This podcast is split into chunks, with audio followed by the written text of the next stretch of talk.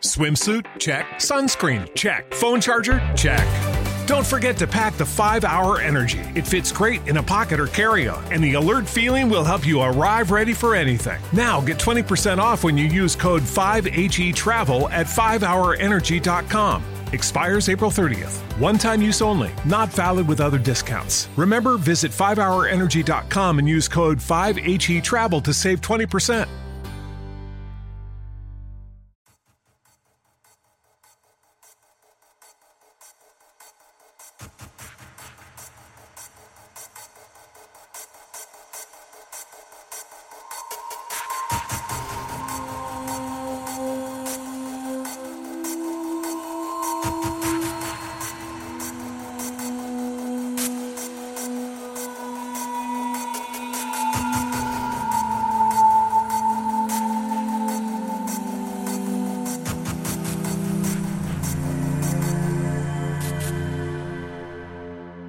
Vediamo al volo Alessandro, Omar, vabbè, Luca, Alessandro, Alessandro, Alessandro, Emanuele Manco che è stato con noi la settimana scorsa, Emilio una volta tanto in orario, Michele Sessa, Sean 80, Luca Nengi, Giacco Lantern, eh, Valentina, ciao Valentina, eh, Marcello Fierro, Cunino Macorob, Luca Saccani, Simone Leddi, Giugiu Giarlo e, e, e, Emanuele di nuovo. E soprattutto salutiamo ovviamente Omar e Gaetano Salina che è stato richiesto a gran voce per parlarci di big data, che era quell'argomento, tra l'altro era la metà delle, delle live, cioè era la live 34 e ora siamo alla 68, eh, legate anche il virus e questa l'idea era di fare, l'avevamo invitato prima che poi eh, vincesse il Nobel Giorgio Parisi, con cui appunto Gaetano ha lavorato a lungo, così come ha lavorato a lungo con l'altro Nobel rubato di cui avevamo parlato la settimana, l'altra volta, che è quello di Nicola Gabibbo, e quindi abbiamo aggiunto, eh, in realtà prima c'era solo scritto scienza inutile su suggerimento di Gaetano, io poi ho aggiunto la scienza utile perché ovviamente insomma in qualche maniera bisogna discutere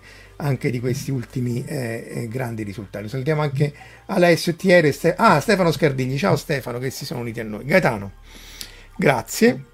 Grazie a te Marco. E... Da, da, dove partiamo? Da dove vuoi partire? Dall'Opera. Mm, partiamo dall'Opera. o partiamo dall'epidemia? Come, come, che, dalla parte inutile della scienza, ov- ovvero non dalla parte inutile della scienza, dall'impotenza della scienza a essere centrale nel ruolo del decisore politico, insomma, in qualche modo, perché è vero che eh, sembra che l'evoluzione dell'epidemia sia positiva, cala tutto, evidentemente il piano vaccini ha funzionato, eh, però questo è il frutto di una scommessa un po' azzardata politica piuttosto che eh, un lavoro costante nel tentativo di creare intorno a questo problema eh, un metodo e una struttura eh, che fosse in grado di analizzare e capire come sono andate le cose. Beh, però questo è un problema generale, non solo italiano. Eh. Dice sì, dire che però, sommato... però uh, come dire, è un problema generale, sono d'accordo con te, non è solo italiano, sono d'accordo con te, però è significativo. Cioè significa molte cose dal mio punto di vista, significa che eh, tutto ciò che è correlato all'uscita dalla famosa torre d'avorio in cui dovevamo essere inclusi qualche decennio fa, eh, essenzialmente non ha prodotto cultura scientifica. Significa che la divulgazione scientifica e se vogliamo anche la formazione di figure che facciano vera divulgazione scientifica, tranne rari casi, non ha prodotto gente di valore e significa anche che eh, in qualche modo la, eh, dire, la seduzione della fama sociale che, che oggi poi fra l'altro cioè del, del, proprio ruolo individuale che poi si, secondo me si riconnette a quando parleremo eh, di come Giorgio Parisi genio assoluto nel senso che stiamo parlando di una persona che ha una marcia in più cioè, sì, sì, no, è un altro livello. Questo lo diciamo anche nel fuori onda. Non so frasi fatte, poi, no, poi tu ci hai lavorato. Per, ecco. per cultura uh, personale ho sempre uh, considerato falso il mito del genio, quello che a volte passa, e, ed effettivamente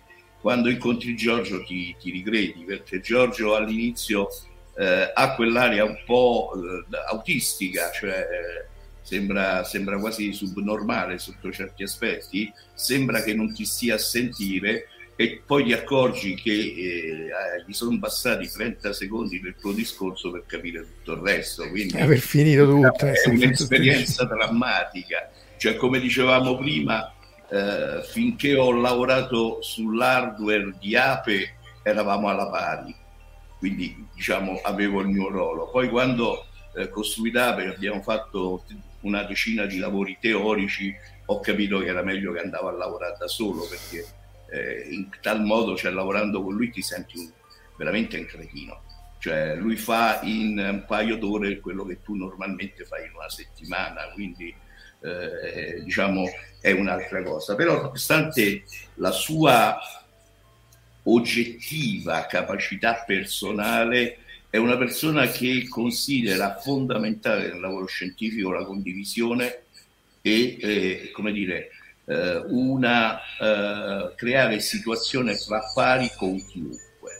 Ognuno partecipa al, al, lavoro con le proprie capacità, con le proprie intuizioni e, e con, proprie, con, la propria storia. Eh, comunque, diciamo in qualche modo, ritornando a bomba, eh, abbiamo assistito proprio alla seduzione che ha eh, dire, danneggiato molti scienziati che si, si sono fatti sedurre di fatto. Per cui quello che doveva essere un momento di comunicazione scientifica pubblica sono diventati battibecchi, eh, presenzialismo da parte di qualcuno, urle. Tra l'altro ricordiamoci il battibecco fra Bassetti e Parisi, no?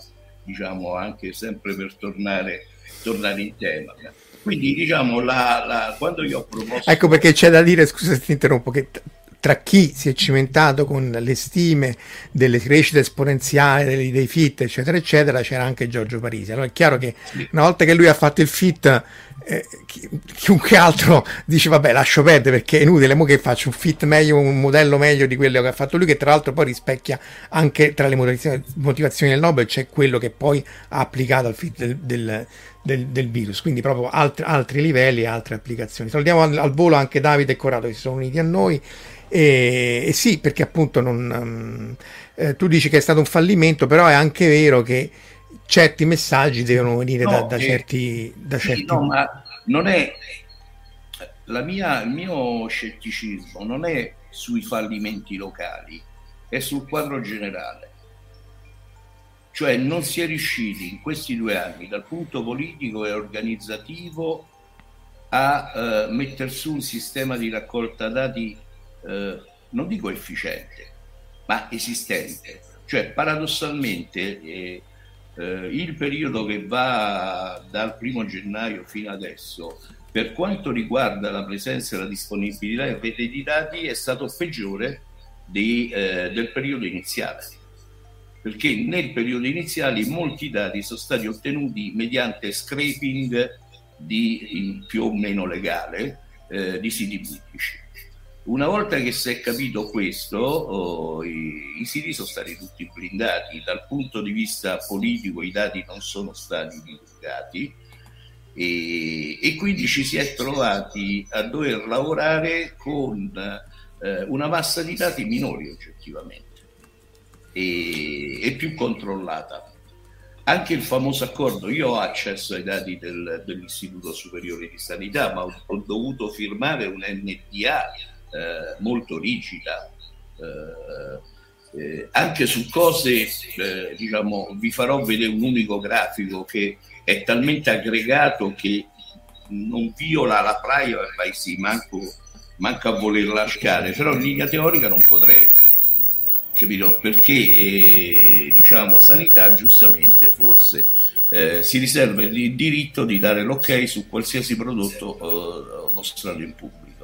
Allora, che, che, il dato debba essere, eh, questo è importantissimo. Allora, che, il dato, che il dato debba, debba essere, essere questo è importantissimo perché il dato debba essere eh, che il dato debba essere filtrato perché eh, non può essere incasinato è giusto che debba essere privato soprattutto su questi no perché eh, appunto mh, mm, altrimenti poi si presta a distorsioni del dato. Questo eh, è un po' un problema, non, ma non è di nuovo, sì. non, non, non per di, però è un problema un po' di tutto il pianeta, eh, perché appunto... È un problema di tutto il pianeta, cioè è, è un problema che forse West, oddio, Jeff, no, Jeff West, che è un professore eh, che studia complessità al oddio, l'istituto è Santa Fe Institute for Complexity, eh, sta mettendo un po' in evidenza. Poi diciamo la complessità torniamo sempre lì eh, è, è, è, il campo anche dato del Nobel di Giorgio. Cioè le variazioni sono così veloci cioè se vogliamo questa pandemia è stata talmente veloce nella sua diffusione perché perché il sistema il mondo si è con, ormai è totalmente connesso eh, che eh, a tal punto che l'organizzazione che noi abbiamo sociale e se vogliamo scientifica non è in grado di rispondere in, man- in maniera efficiente a questa velocità. D'accordo? Ma eh, Jeff West non, di, non parla solo di epidemia, parla delle crescite delle città, delle norme legali, cioè se uno pensa che eh, eh, dire, il bagaglio legale di leggi di uno Stato cresce in maniera dismisura a tal punto che ormai le leggi si contraddicono l'un l'altra. È esponenziale pure quello, è un virus. Dice Stefano che appunto il problema è anche è, è, lega- è, appunto, è l'approccio burocratico rispetto all'approccio scientifico, quindi eh, esatto. mentre Emanuele dice che appunto... Sì, non... Se vogliamo... Eh, che nel comitato tecnico scientifico non ci sono matematici o statistici, mo immagino inviteranno... Nell'ultimo mi sembra eh, qualcosina eh. ci hanno messo, ma lì il problema non è tanto quante persone mettono, perché non, eh, non fa, diciamo uno o due non fa la differenza, è un problema culturale. Per esempio c'è una cosa positiva che fu fatta a marzo del 19, del 20, che fu uh, famoso, la famosa task force dei 73, 73 colleghi eh, chiamati a, stabilire una strategia proprio per la creazione di una banca dati che servisse ad analizzare il Covid. O quell'esperienza fallimentare perché questi 73 che beh, 73 persone ognuno sono io sono Dio quindi 73 dei nell'Olimpo esatto. chiaro che non 73 distinguo. l'unica produzione che hanno fatto è forse qualche etto di carta in cui tutta la questione è stata focalizzata sugli aspetti burocratici della presa dati Ora, io capisco che esista una, uh, delle leggi da rispettare, una procedura da rispettare, però è anche vero, come abbiamo fatto eh, eh noi nell'INFN, diciamo, siamo maestri, che esiste una zona d'ombra in cui ti puoi muovere, per cui se tu hai come fine la realizzazione eh, della struttura come vuoi, ti metti in quella zona d'ombra e speri, e speri che ci sia qualcuno che capisca quando non si può accadere, perché poi alla fin fine il problema è questo, cioè la, le, l'epidemia non è che aspetta uh, i tempi della burocrazia, tra l'altro uh, questo è accaduto anche nel passato, cioè l'acquisto delle case, uh, com'era, delle case di legno, delle cassette di legno dopo l'ultimo... Ah sì, sì, il terremoto, sì, sì, sì. sì. Capito? Cioè, e, fra l'altro se vogliamo parlare di di approccio non scientifico, è chiaro che il sistema delle leggi è un sistema complesso in termini stretto. Ora, c'è una cosa che noi sappiamo dei sistemi complessi, molte cose la maggior parte non le capiamo, ma una la sappiamo. Se imponiamo molti vincoli a un sistema complesso, quello non c'è soluzione. Il complesso raggiunge una, uno stato ottimale che ottimale non è. Sì, di minimo locale, che era tra l'altro una delle cose per cui, per cui... Non, eh, molto alto in energia non è lo stato fondamentale, cioè lo stato di minima energia, se vogliamo, o come dice Giorgio spiegando eh, i vetri di spin, lo stato, lo stato a minima frustrazione.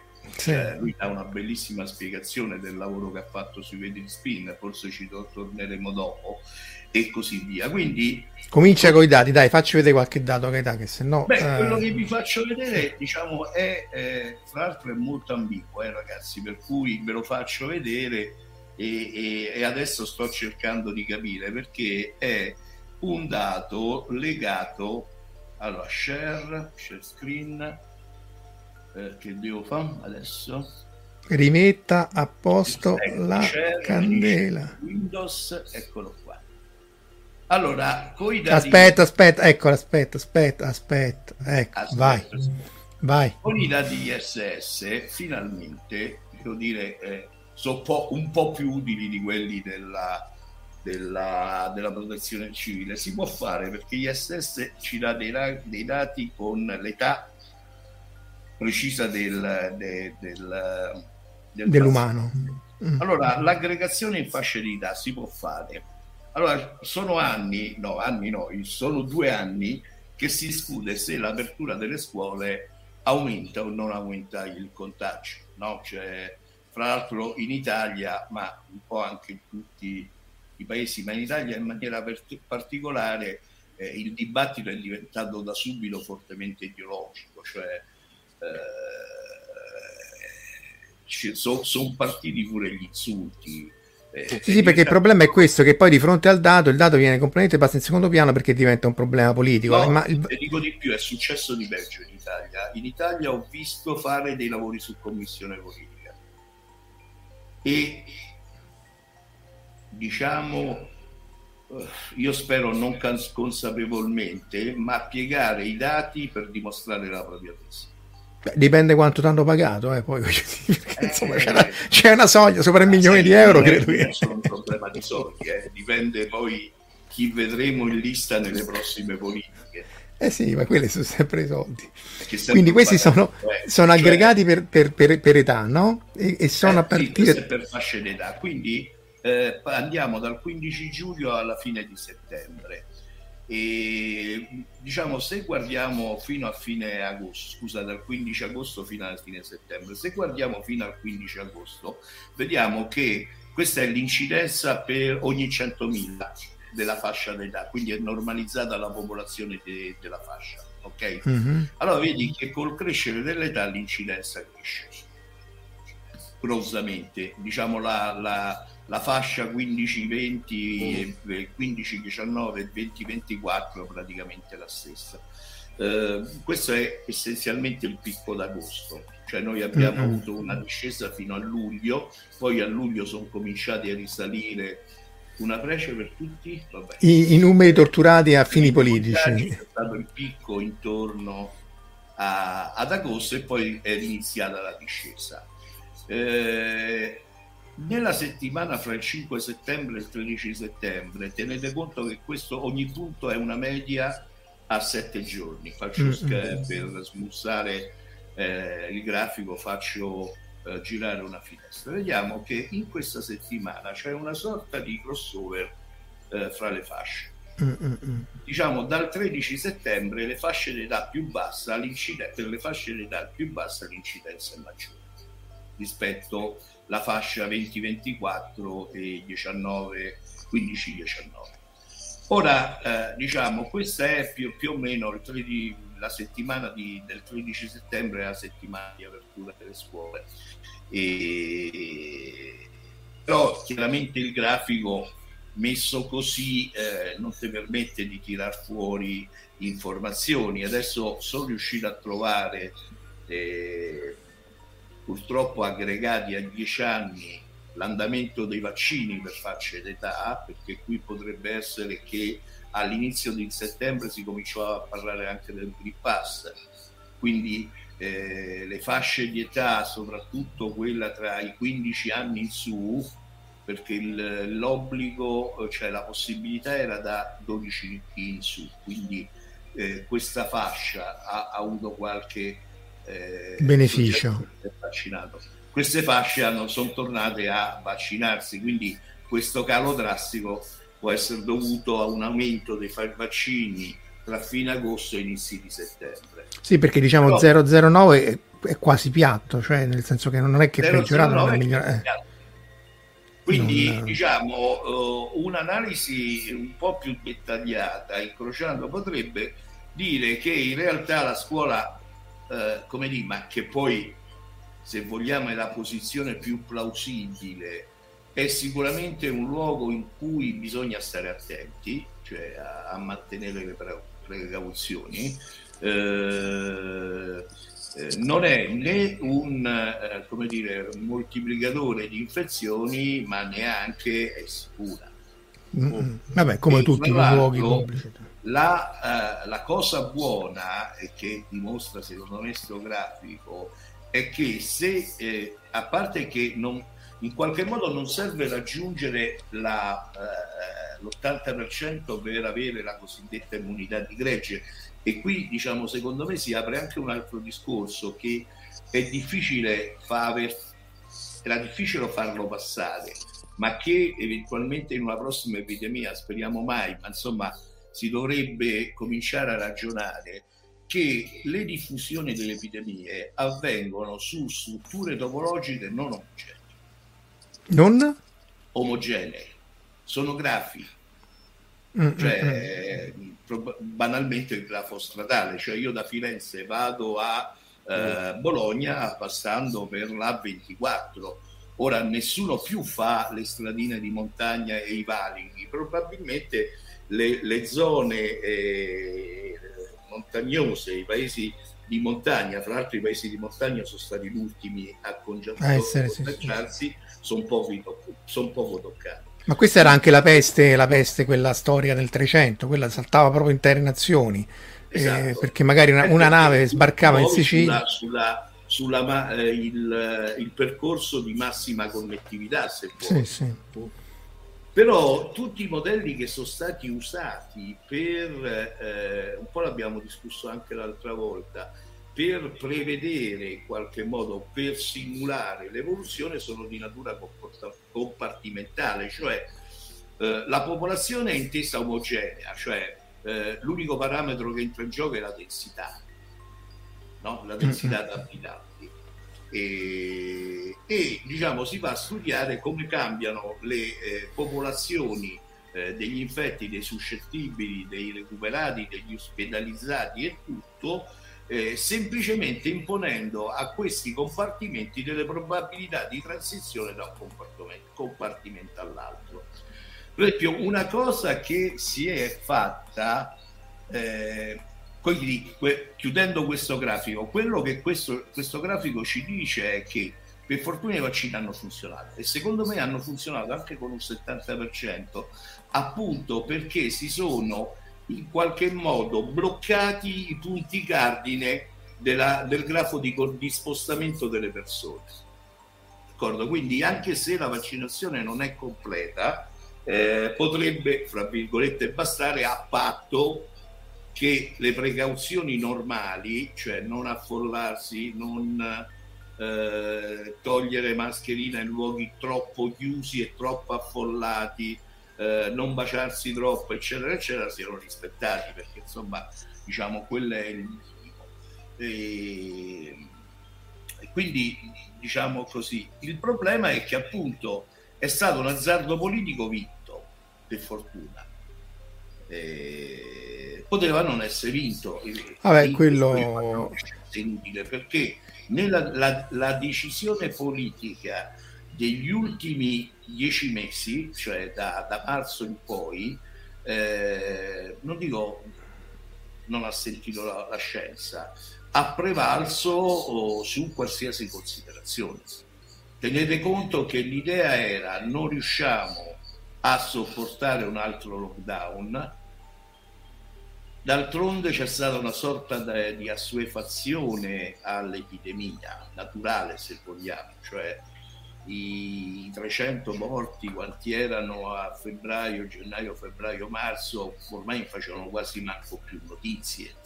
D'altronde siamo abituati a non vedere eh, una mortalità non bassa dovuta alla nostra vita quotidiana, per cui eh, credo che se ci stabilizziamo intorno a 50 morti per Covid, questi, questi, eh, questo, questo, dato potrebbe essere facilmente mh, metabolizzato eh, a livello sociale, no? perché fra l'altro gli storici delle epidemie eh, distinguono due, cioè categorizzano due fini dell'epidemia. C'è la fine medica, che è quella... Quando è sparito proprio il virus. Eh? Quando il virus non c'è più o comunque esatto, è cioè, se in un mese non c'è nessun contagio l'epidemia è finita. E poi c'è la fine sociale, cioè quando la società ha metabolizzato gli effetti dell'epidemia, quindi ha considerato, tra virgolette, accettabili eh, i rischi dovuti a un comportamento normale.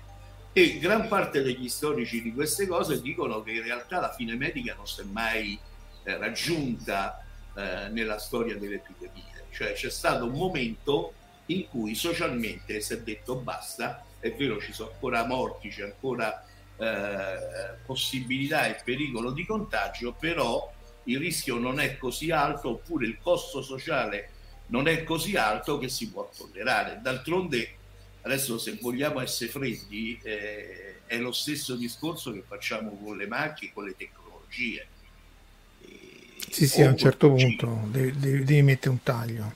Eh, cioè, mi rendo conto che io alla seconda è stato divertente, alla se- divertente insomma, la seconda dose di AstraZeneca sono finita al pronto soccorso per un'eruzione cutanea che mi ha coperto il 90% del corpo. Ora è vero che sono bastate quattro endovene di eh, cortisone e mh, antistaminico per rimettermi più o meno in uno stato eh, fondamentale, eh, però era una reazione abbastanza improbabile, eppure succede. Quindi, eh beh, perché la statistica se becca te poi è la statistica, la statistica è come se dice Roma chi tocca se ingrugna no? esatto dire, eh, fra l'altro detto va detto a chi tocca se ingrugna da quello a cui è toccato perché detto da altri a quello che ha avuto la disgrazia è un'offesa quindi i non romani stiano attenti cioè io posso dire a chi tocca se ingrugna eh, significa perché ti è toccato infatti altrimenti capito? Quindi è chiaro che ogni attività ha un costo.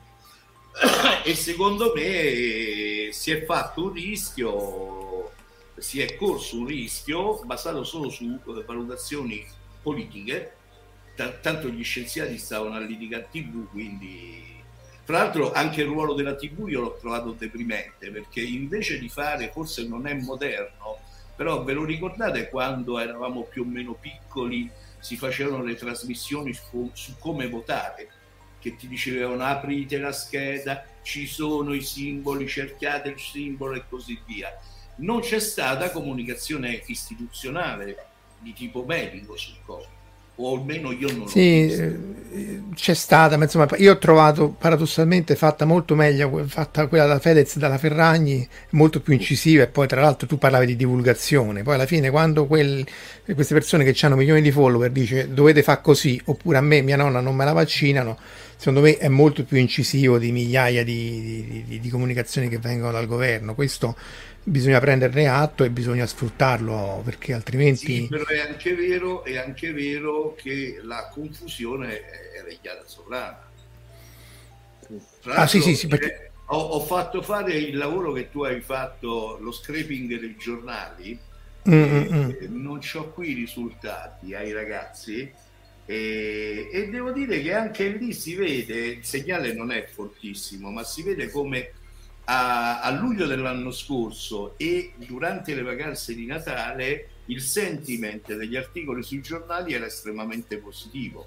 Quindi diciamo in qualche modo ehm, ora tocca capire se c'è la correlazione è forte visto che il segnale era debole e è chiaro che anche eh, in parte i giornali rispecchiano del, eh, diciamo, del sentimento sociale ma in parte questo vabbè è noto eh, lo influenzano. Quello che è buffo è che si ha un sentiment positivo quando c'è stato l'allentamento, o se vogliamo l'allentamento delle restrizioni sulla mobilità, eh, c'è stato perché c'era un sentimento positivo.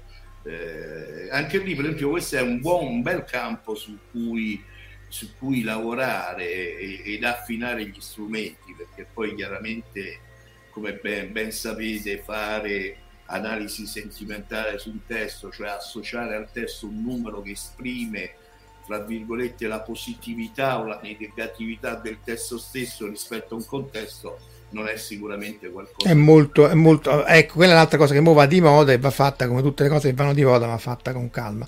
C'è Stefano no, però, che giustamente. Eh, attenzione che il. Il burocrate ovviamente è interessato, beh, il burocrate magari comunque a proteggere le terapie intensive, infatti quello che lui fa notare, eh, dice nella seconda ondata c'è stato il doppio dei morti, però eh, almeno le terapie intensive non hanno avuto uh, grossi Questo problemi. devo dire che ci sono delle cose da capire, cioè eh, se uno si mette eh, il problema è che eh, a guardare i dati dell'ISS, eh, che almeno sono più, oh, non, non, risentono del, dei ritardi di comunicazione, perché in qualche modo sono stati tutti rielaborati, cioè quindi si ha uh, la data della diagnosi per tutti, oddio, non per tutti, perché poi ci sono anche centinaia di migliaia di record in cui manca la data della diagnosi, quindi il dataset eh, è completo ma non eh, tutti i record hanno una buona qualità del dato. E, però perlomeno per 4-5 eh, milioni di record ci sia la data della diagnosi e lì dove è, è, è stata presa anche quella degli sintomi. Quindi eh, le date dell'entrata in terapia intensiva e per chi non ce l'ha fatto la data della morte. Quindi eh, si possono fare, incrociando i dati, dei discorsi fra prima e seconda ondata.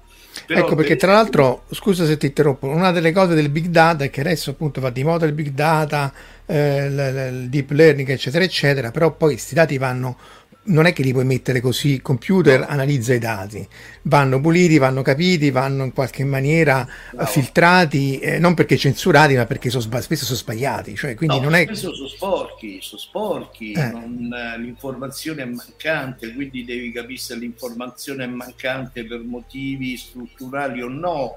Devi capire la cosa più difficile, quanto quell'informazione mancante ti produce un bias, un errore nella, nella tua previsione e, ehm, cioè il problema è che lavorare sui dati non è banale, eh, perché avere un numero sembra ovvio a tutti e in parte lo è. 5. Io ho 61 anni, cioè è ben definito avere 61 anni o averne 20 o averne 15, però in molti casi non è così. Cioè il dato è frutto, come dico sempre, di un paradigma computazionale, cioè un procedimento concettuale che associa degli input fra di loro, li rielabora e ne produce un dato. D'altronde Marco, nel nostro mondo, la, nostra, cioè la, la, la, la fisica è stata la prima che ha capito l'importanza della costruzione degli strumenti di misura. E, e di associarci l'errore, perché appunto poi il problema... Eh? e di associarci l'errore, cioè dici io una volta esatto. che faccio questa cosa so no, qual è. Più che altro gli, gli, strumenti di misura non sono banalmente, non tirano fuori un dato in via banale. Quando tu studi un rivelatore ne devi conoscere la fisica, capito? Quindi c'è un modello teorico, concettuale che tu applichi alla struttura del tuo strumento per interpretare come quel segnale che vuoi misurare, che ne so, la luce, si traduce in elettroni. Poi ci applichi anche l'errore, quindi l'idea che i dati esistono da soli senza un contesto, un quadro teorico, è quello che purtroppo manca a tutti, comprese intere discipline che si spacciano, che sono, scusate perché eh, eh scientifiche, no? Sì, sì, non nomine, che non nomineremo esplicitamente. Nel politico lo capisco anche, perché poi la disciplina più vicina al decisore politico è l'economia, che ha una profonda ambiguità nel rapporto della definizione del dato Beh, anche perché poi lì il dato, il dato, è quello che genera l'altro dato, cioè paradossalmente lì le serie sì. temporali sono autocorrelati. Però, Tra l'altro diceva, diceva Luca, scusa, che... che ha, quello che ha eh, vent'anni fa era in auge per la teoria de, delle catastrofi, Venettotta mi sembra. Lui diceva che una scienza deve avere alla base due cose, la definizione dello spazio morfologico, cioè quali sono quelle grandezze osservabili, tra virgolette, che posso misurare in senso tecnico del termine, quindi con degli strumenti di misura, che sono importanti per il sistema.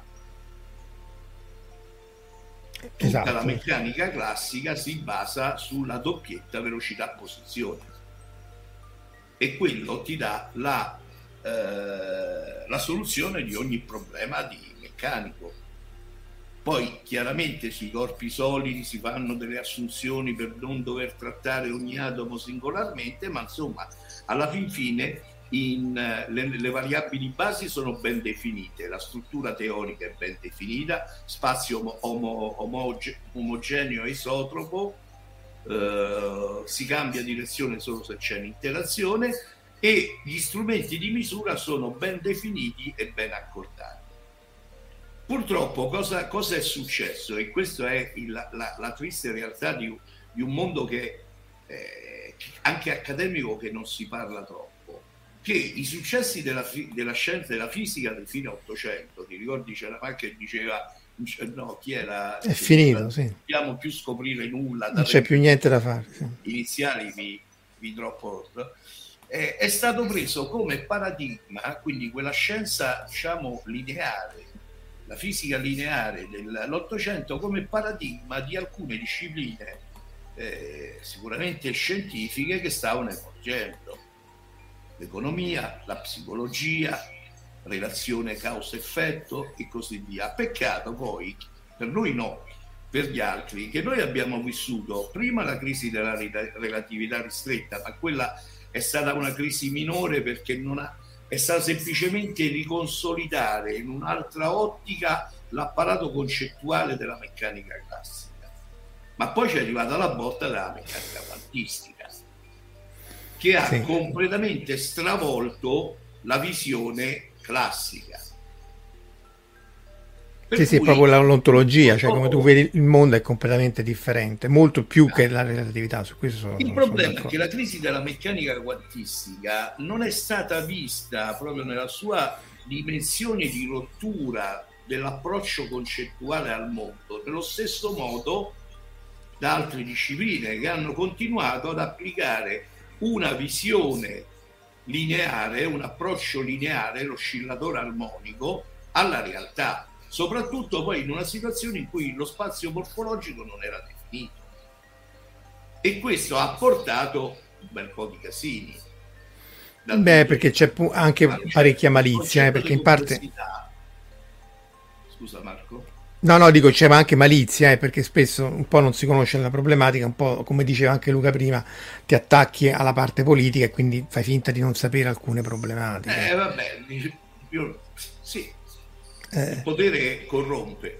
Perché, ma io vorrei... Dyson in un bellissimo libro, forse ho detto pure l'altra volta, ma tanto ripeterlo non fa male, Gaia, eh, il problema fra small science e big science, che poi se vogliamo è eh, la stessa uh, tecnica sociale che si usa sul big data senza definirli più di tanto è che il big essere grandi è socialmente più appetibile sì, sì, la vendi meglio perché poi si va a mode anche nel campo scientifico e anche nella fisica, vi è più quella delle particelle elementari, eh, perché anche lì si va per cordate, cose. Quindi, ma insomma... no, ma soprattutto, soprattutto c'è un aspetto.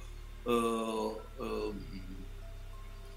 la Big Science richiede organizzazione, infatti io sono terrorizzato proprio da, da un punto di vista di, eh, eh, come dire, eh, di, di, uno sguardo evolutivo sociale su, sull'evoluzione della scienza, perché ormai è evidente che l'aspetto di Big Science è presente eh, in tutte le discipline, anche quelle che apparentemente di Big fa, a, avrebbero poco eh, ormai abbiamo ridotto oh, la, le, come dire, gli scienziati a eccellenze in manodopera, capi e schiavi.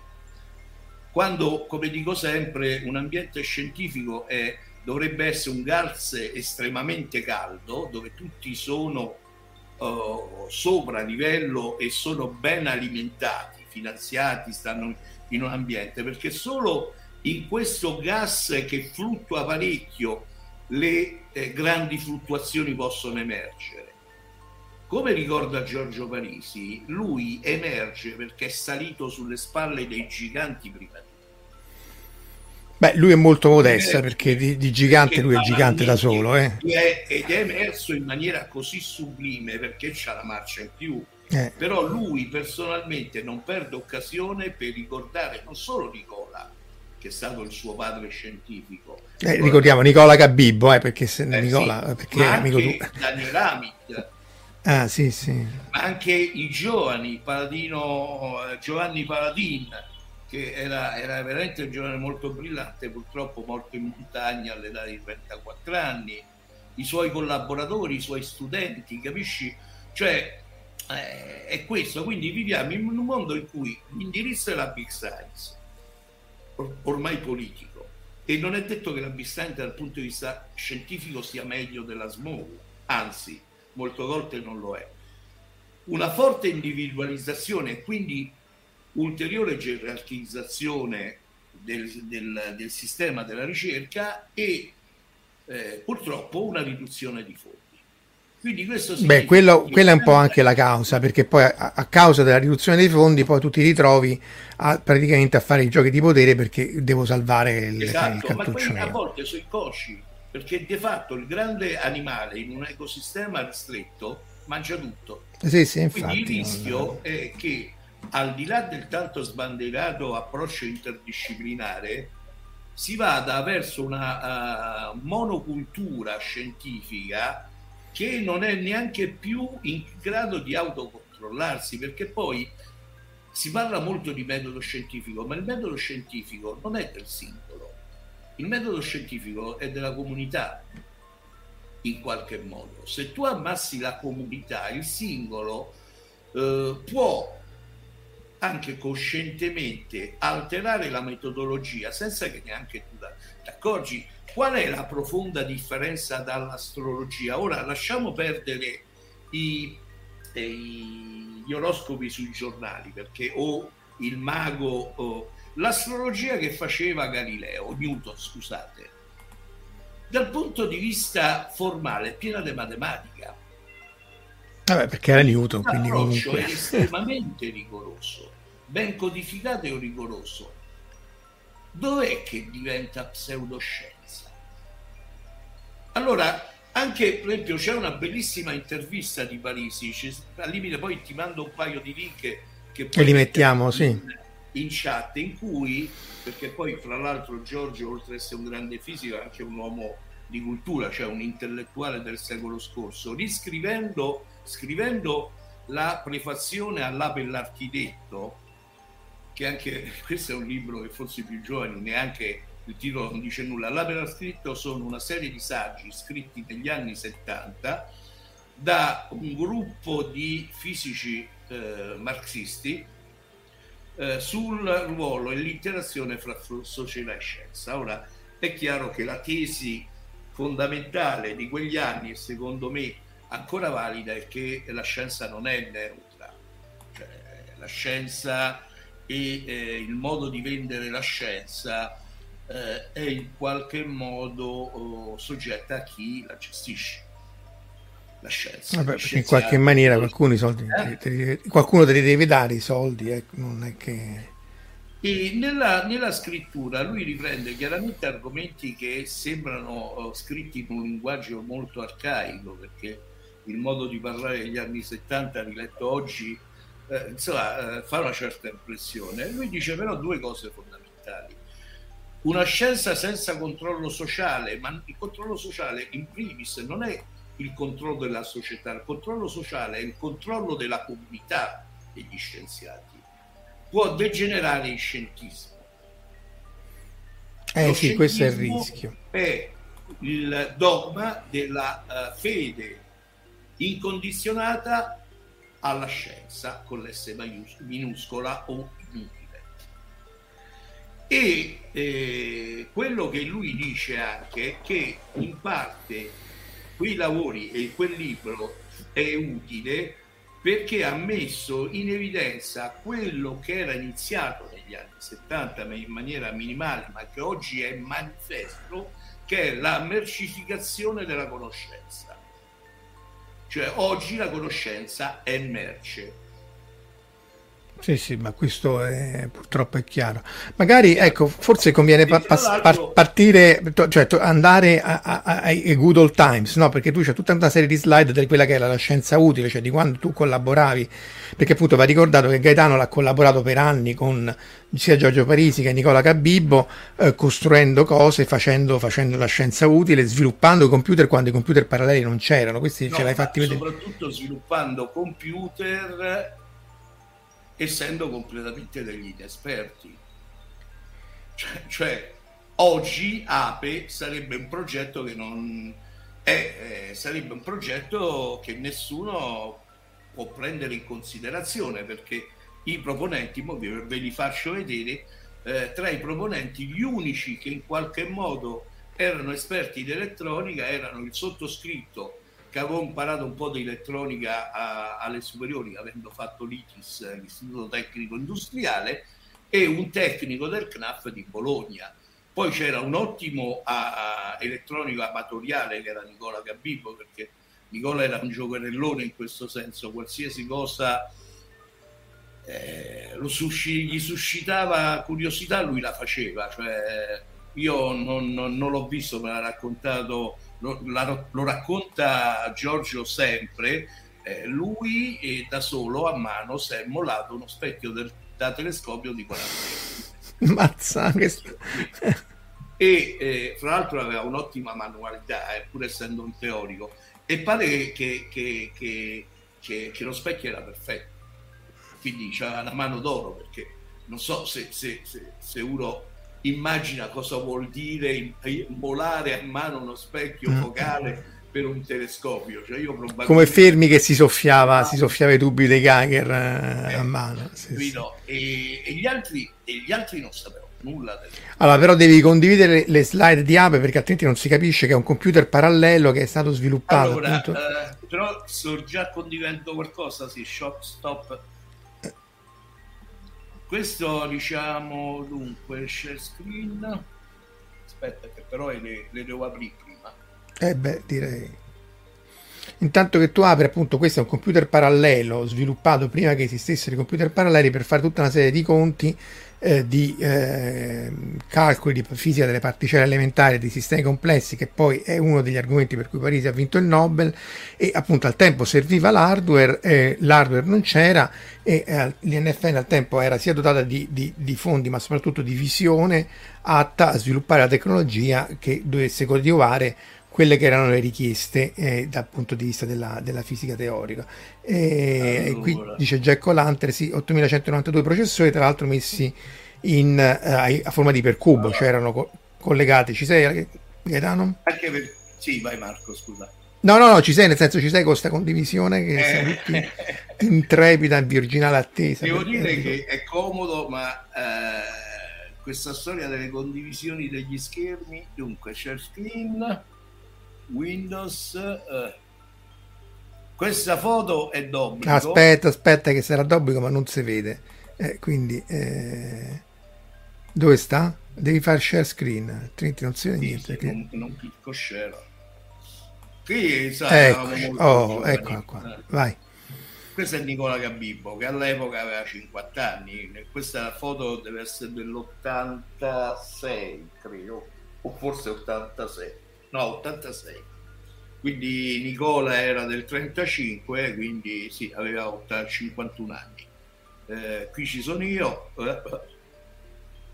Quella scimmia. Io Enzo Calinari che a Tor Vergata lo conosciamo giovane con i capelli e Pier Stanislao Paolucci.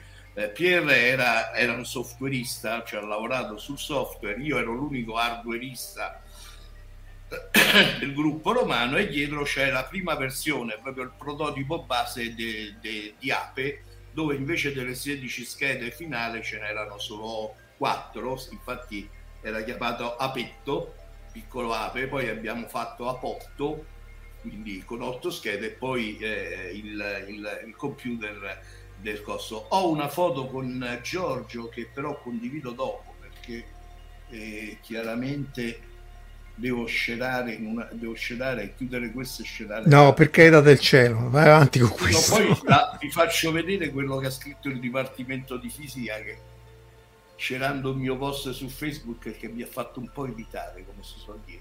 E questo è lo schema funzionale di Ape, diciamo, se devo tornare qua. Questo è lo scimmione, cioè uno scimmia, una, ape in, in inglese scimmia, che fa i conti in parallelo, infatti c'ha quattro mani e qui c'è per esempio uh, uh, Marcello, scusate, Luciano Magliani ricordando Giorgio dice che intorno all'Ape si era creato un gruppo di giovani entusiasti e ha ragione perché noi ci siamo veramente divertiti ma divertiti proprio con le cose più stupide. La ragazza che disegnò questa che era un'amica di, di uno di noi non mi ricordo neanche di chi fece la scimmia con la coda eh, un giorno Giorgio entrò in istanza urlando Giorgio Parisi abbiamo sbagliato tutto, abbiamo sbagliato Ape. E lì si creò il terrore perché infarti. i piccolini quindi laureandi quindi il capo dice che hai sbagliato comincia a pensare mo che mi succede? Eh, ci, ci, riflette un po' poi seriamente perché Giorgio quando scherza non si capisce quindi eh, uno lo prende sempre sul serio dice Ape non ha la coda allora lì la prima reazione è stata a capire qual era la quota della macchina che stavamo facendo, no? poi, poi messo sul tavolo il disegno, dice questo è sbagliato, Ape è scimmia antropomorfa, le scimmie antropomorfe non, non avevano la coda, quindi la correzione dell'errore te concettuale è stata banale, si è sbianchettata, perché allora questa era fatta a mano e così via, si è sbianchettato la coda e si è fotocopiato Chiede, chiede Alessandro se è una sigla Ape anche, se sta per qualche... Eh, Array Processor Experiment. Array Processor Experiment. sperimentale di, eh, un array sperimentale di processori. Mm-mm. Questo, fra l'altro, era un seminario che preparai nel giugno dell'89, quindi con le vecchie slide, quelle da mettere sulla lavagna tra, di trasparenza, per spiegare perché si facevano uh, calcolatori paralleli. Certo non vado in dettaglio e questa era un po' la mia situazione perché io in realtà mi ero iscritto all'università con l'idea del fare il teorico. Eh, ho fatto tutte le cose che fanno i giovani che vogliono fare i teorici alla fine mi sono trovato a fare l'arguerista, quindi il. Devo dire che questo ibrido, cioè l'ibrido che sono stato e che sono, mi è molto piaciuto, insomma, ha creato una, un approccio alle cose che, che mi ha divertito. Non vi sto a raccontare tutto il gioco perché abbiamo bisogno di calcolatori, però questo è quello che... Paralleli, peraltro. peraltro. E Nicola e Giorgio, su cui Nicola e Giorgio ragionavano. Per fare i conti di QCD che eh, si erano utili servivano su reticolo 32x32x32 3 per 10 alla 16 operazioni. Sul reticolo 100% per 100% per 100, 3 per 10 alla 8. Con le macchine allora esistenti, il VAX e il CREI, eh, questa era la potenza di calcolo, eh, ci sarebbero voluti da 10.000 a 100.000 anni col, col VAX, da 2 anni a 200 anni col CREI. Solamente che peccato che il CREI allora era pagamento e un'ora costava l'ira del Dio, adesso non mi ricordo esattamente, ma era metà dello stipendio de, del ricercatore. Quindi l'idea che hanno avuto era banalmente, no, allora sta più giù, scusate, era banalmente la macchina non c'è, costruiamocela Ecco perché magari apriamo una parentesi sulla QCD su reticolo, perché quelli sono calcoli necessari per stimare le forze forti, che non ci si capisce esatto. niente perché vanno calcolati. Infatti QCD sta per Quantum Chromodynamics, cioè le interazioni forti di colore tra, tra i quark. E il reticolo è X, Y, Z e T, perché te, per fare il conto lo devi fare proprio tutto lo spazio-tempo e ti devi estendere su quattro dimensioni, peraltro. Quindi è quadridimensionale. Quindi, tra l'altro, diciamo, c'è anche una, una, cosa divertente, la definizione di QED sul reticolo eh, ti porta a, a dover, eh, diciamo, c'è un problema nella fisica moderna che viene risolto in maniera molto elegante nascondendo la polvere sotto il tappeto. che passa nella ricetta, perché è una ricetta, della rinormalizzazione di una teoria di campo.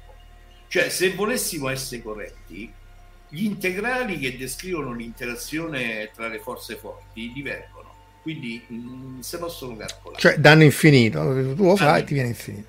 La divergenza è dovuta a una cosa essenziale che poi, diciamo, in qualche modo impatta anche col discorso dell'epidemia, perché il, il problema forse è più generale, dovuto al fatto che l'interazione in QCD, come in tutta la fisica che abbiamo fatto da Galileo in poi, è locale. Cioè, le particelle interagiscono quando, solo quando entrano in contatto. Una particella interagisce in un punto solo quando risente di un campo. La località puntuale, pur essendo un oggetto mh, chiaro, cioè almeno un concetto semplice, in realtà porta a questi paradossi. Poi che ci sia stato un meccanismo eh, che, diciamo, rinunciando a qualcosa, eh, perché niente è gratis eh, anche in fisica, cioè si è rinunciati alla eh, calcolabilità delle masse elementari delle particelle fondamentali, quindi essenzialmente dei quark, cioè si fissa in qualche modo la massa dei quark eh, la divergenza viene nascosta sotto il tappeto e miracolosamente tutto torna. Che sia un procedimento di alta cucina di qualità è dimostrato che la corrispondenza delle migliori misure sperimentali con eh, il calcolo teorico ormai è da una parte su 10 alla 12, Marco G-2. Sì, sì, sì, anzi lì è una delle poche cose che è rimasta aperta, peraltro. De, eh, sì. Tra l'altro, Capito? Quindi la QCD serve a fare conti di interazione forti. I conti però in quegli anni, gli 85, erano di questo tipo. Cioè, anche avendo il CREI per due anni, significava comprare una macchina che all'epoca mi sembra costasse 20 miliardi di lire. Sì, sì, era svariati. Cioè, era una cifra spropositata. Allora il gruppo si, eh, cioè il gruppo Nicola Capì, Nicola e Giorgio Panizzi dissero vabbè facciamo una cosa, costruiamocela anche perché in America il gruppo della Columbia University stava pensando esattamente alla stessa cosa. Questo è normale nel mondo de- della fisica, cioè quando ti serve un tool e non ce l'hai, allora ti viene la voglia di dire me lo faccio, anche se non ne capisci nulla, perché i primi discorsi io sono entrato in tesi eh, esattamente eh, quattro settimane dopo un meeting che hanno fatto al CERN era quello di assemblare qualcosa come 100.000 Z80 che è il professore qualcosa boss dell'epoca sì eh? Era il processore di, di, tutti i PC dell'epoca. Ah, sì, giusto per i più giovani, è uno dei primi processori in gioco, oppure il primo 386 solamente che 100.000 di quei processori erano ingestibili per gente che non aveva nessuna esperienza. Infatti, poi la, la, la, la filosofia di Apple è molto semplice. Beh, poi, anche perché poi erano ingestibili, ma soprattutto inutili. Perché magari se fossero serviti, in realtà, appunto, come dici tu, era semplice perché dovevi fare un conto ben specifico. Cioè, l'idea geniale dici: Io non voglio. Il problema è questo: non devi usare il top della tecnologia nel paradigma in cui il top della tecnologia eh, vive. Tu scendi il livello della tecnologia, genera un'idea geniale, cioè cambia punto di vista, e scopri che il cambio del punto di vista, quindi l'approccio concettuale diverso, ti permette con la, una tecnologia inferiore, quindi maneggiabile per un gruppo di non esperti di superare le prestazioni della tecnologia più ampia. Infatti, come vedete, diciamo, alcuni algoritmi rappresentano un parallelismo inerente, cioè se moltiplicate due vettori, qui fate il prodotto scalare, vedete che potete eh, parallelizzarlo, questo è l'approccio seriale, eh, ci vogliono, qui se, si è persa se è scolorita la trasparenza 1, 2, 3, 4, 5, 6, 7 step, cioè se io lo faccio in maniera serale, se uso 4 moltiplicatori a botta e degli addizionatori, vedete che mi riduco a farlo in 3 step. Quindi il concetto di parallelizzazione era ben presente, ci sono delle cose che si possono parallelizzare, altre che non si possono parallelizzare. Normalmente tutte le eh, relazioni ricorrenti, cioè quando ho bisogno al tempo t di qualcosa che è stata calcolata prima, mi è difficile parallelizzare questo caso. Quindi l'idea era il nostro problema è parallelizzabile? La risposta sì, perché è la moltiplicazione praticamente di numeri complessi, di matrici tipo queste.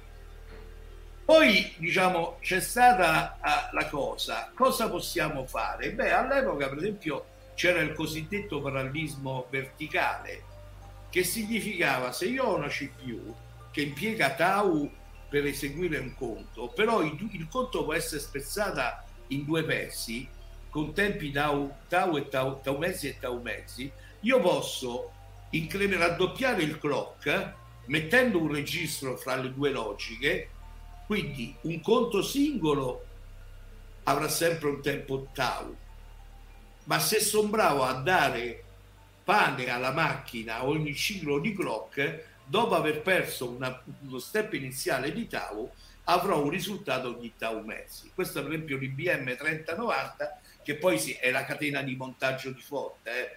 cioè il 30, chi disegnò la, la, l'architettura del 3090 dell'IBM non si è inventato e, e così via. Poi diciamo il problema della QCD era che era un problema naturalmente parallelo cioè se io metto le mie variabili sui siti di un reticolo come questo, l'evoluzione di questo punto dipende solo dai primi vicini.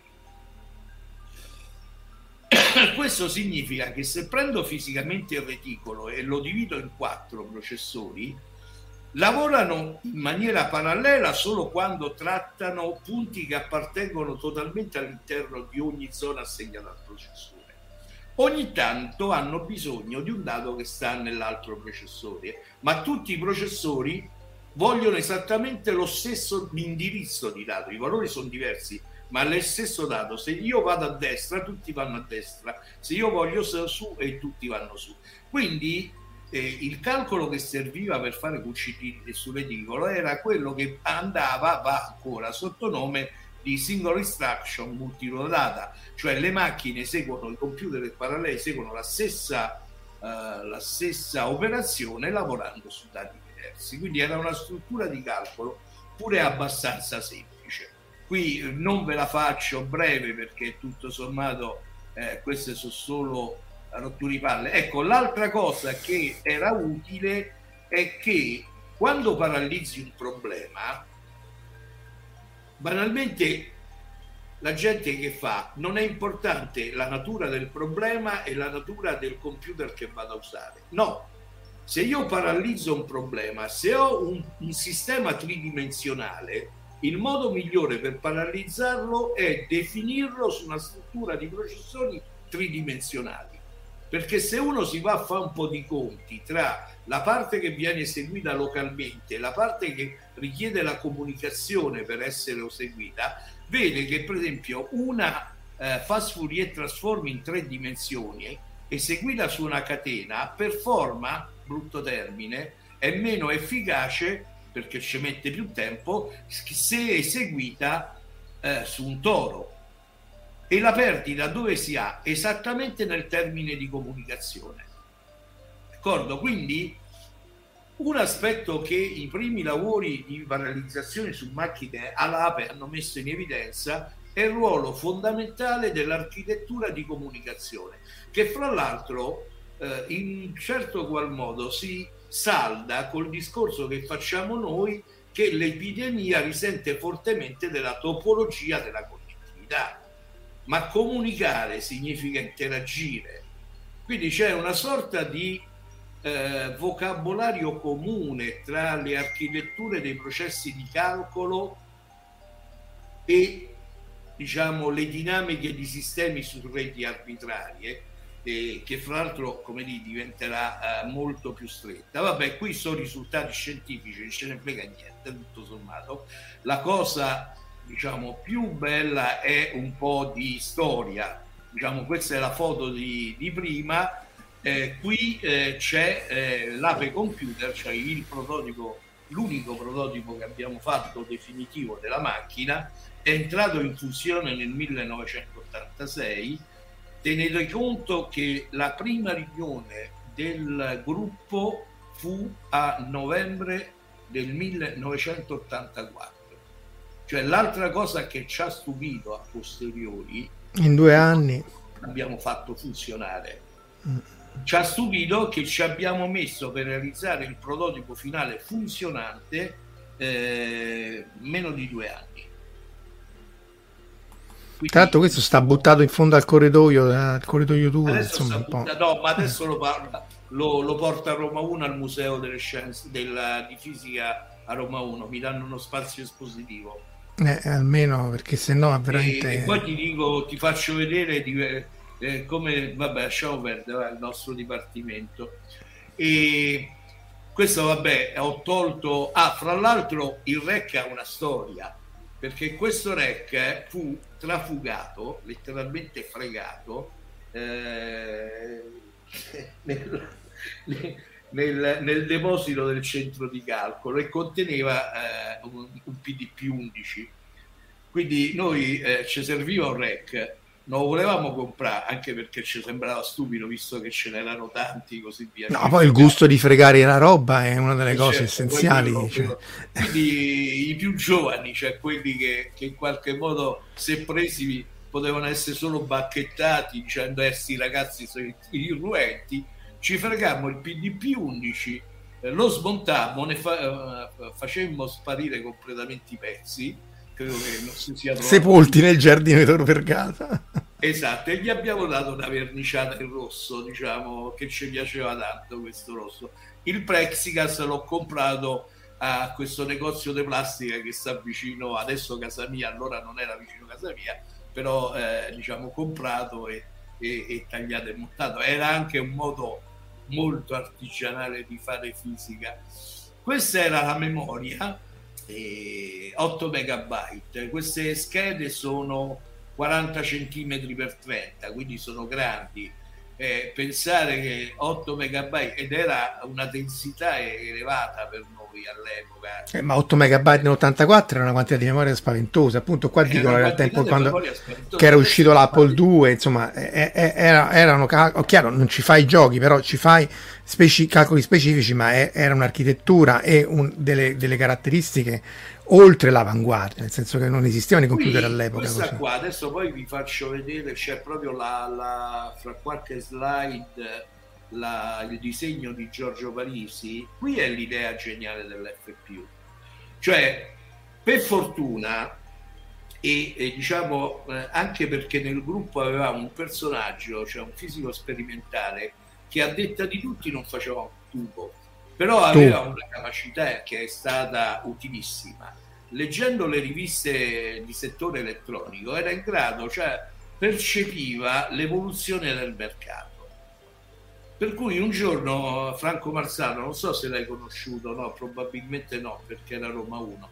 Un giorno che eravamo dire, a guardarsi 10.080 o 386 disperati, disse ragazzi forse c'è una novità eh, dice ho letto che eh, la Waytech per noi eh, sconosciuta poi in realtà lo vedete scritto qui era la ditta che, produ- che ha prodotto questi chip è stata acquistata dalla non mi ricordo che ditta dice per cui molto probabilmente fra poco declassificheranno i loro prodotti e che sembrano prodotti interessanti. Eh, dopo qualche mese effettivamente ci fu la declassificazione da, da, da, da prodotto militare a prodotto commerciale di questi oggetti eh, che potete vedere qui loro vendevano che erano i chip che usavate voi perché appunto chiede anche Jack O'Lantern i chip non li progettavate li compravate no, no, al in questa fase no. Eh. eh, dopo con Ape 100 abbiamo cominciato a progettare. Beh, infatti è l'ultima cosa che vi faccio vedere perché con il progetto, la fine del progetto del processore da 100 io sono uscito dal gruppo. Perché a quell'epoca eh, volevo farmi le mie ossa, cioè eh, come dire, eh, insomma eravamo un po' più liberi di adesso, eh, devo dire che questo è un altro aspetto. Quindi qui vendevano questi quadrati che sono dei processori scusate, dei regis- register file a 128 uh, registri con 64 parole con 5 porte d'accesso contemporanee. Poi vi faccio vedere perché è significativo. Poi i moltiplicatori 32 bit ai AAA e gli addizionatori 32 bit ai AAA. Quindi vendevano un posto dove mettere cose, un posto, un, un chip per, per moltiplicare e un chip per addizionare. Vado subito alla genialità di Giorgio perché appunto è, è questo, no, vi faccio vedere questa perché la, questo è, è, lo schizzo che fece Giorgio della scheda F+, quella là. Il problema è che cosa si fa in QCD? Essenzialmente A per B più C complessi. E per fare A per B più C complessi che servono? Servono quattro moltiplicatori che fanno i prodotti incroci, due addizionatori che fanno i prodotti eh, parziali e poi l'addizionatore finale. Chiaramente mi disse è banale, aggiungilo tu. Cioè, Dunque, quindi fammi capire, tu vai dall'alto verso il basso, no? Cioè tu entri... Il laureando, cioè io in quel caso... Eh, Gaetano, vai, vai, piano. Dunque, tu qua, perché parti dall'alto, no? Tu hai due numeri complessi che sono x1 y1, x1 e, X2, e vai verso il basso quindi vedete che io dai register file ho bisogno di iterare contemporaneamente allo stesso tempo quattro numeri. D'accordo? Perché sono complessi, quindi A più B, esatto. Complessi. Ne faccio tutti i possibili, le possibili moltiplicazioni in croce, quindi x1, x2, y1, y2, x1, y2, x2, y2 e li mando ai due addi- addizionatori. Qui faccio il meno e ottengo questo e qui faccio il più e ottengo questo. Eventualmente c'è un terzo livello, questo di addizionatore, che mi aggiunge più C. Quindi questo mi fa A per, per B complesso, questo mi fa A per B più C che hai aggiunto il laureando, no? Che è quello che hai eh? aggiunto tu. Cioè lo schema di destra è il tuo e quello di sinistra è quello di... Esatto. E, e, e, questo nel riportare su il valore, quindi la parte reale immaginaria e la parte reale immaginaria, ho bisogno di un'ulteriore porta. Quindi due porte qua per fare le prime moltiplicazioni, la terza porta la uso per mandare il segnale al dizionatore, la quarta porta la uso per riportare il risultato. 4, okay. quelle ce n'aveva 5 quindi uso la quinta porta, che era bidirezionale, per scrivere e leggere con la memoria, che era tramite uno switch situato su. E tutto questo si poteva fare contemporaneamente.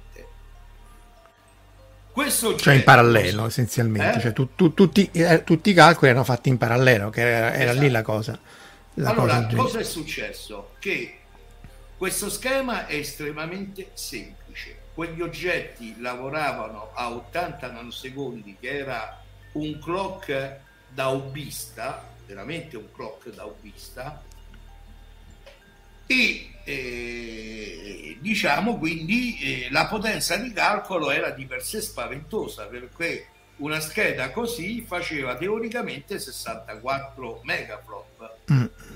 Tenuto conto che noi avevamo bisogno di una potenza integrata di un gigaflop, 64 mega fatta scheda fa rosamente 16 schede. Quindi stava su 16 schede. Che... Eh? Di, perché lo chiede anche Alessandro, cioè quindi c'erano tante schede di quelle che hai fatto vedere tu. Esatto. Eh. Allora, il problema è, vi ricordate prima del reticolo che lavora in parallelo quando fa dei conti propri e poi ha bisogno delle variabili che stanno in un'altra memoria?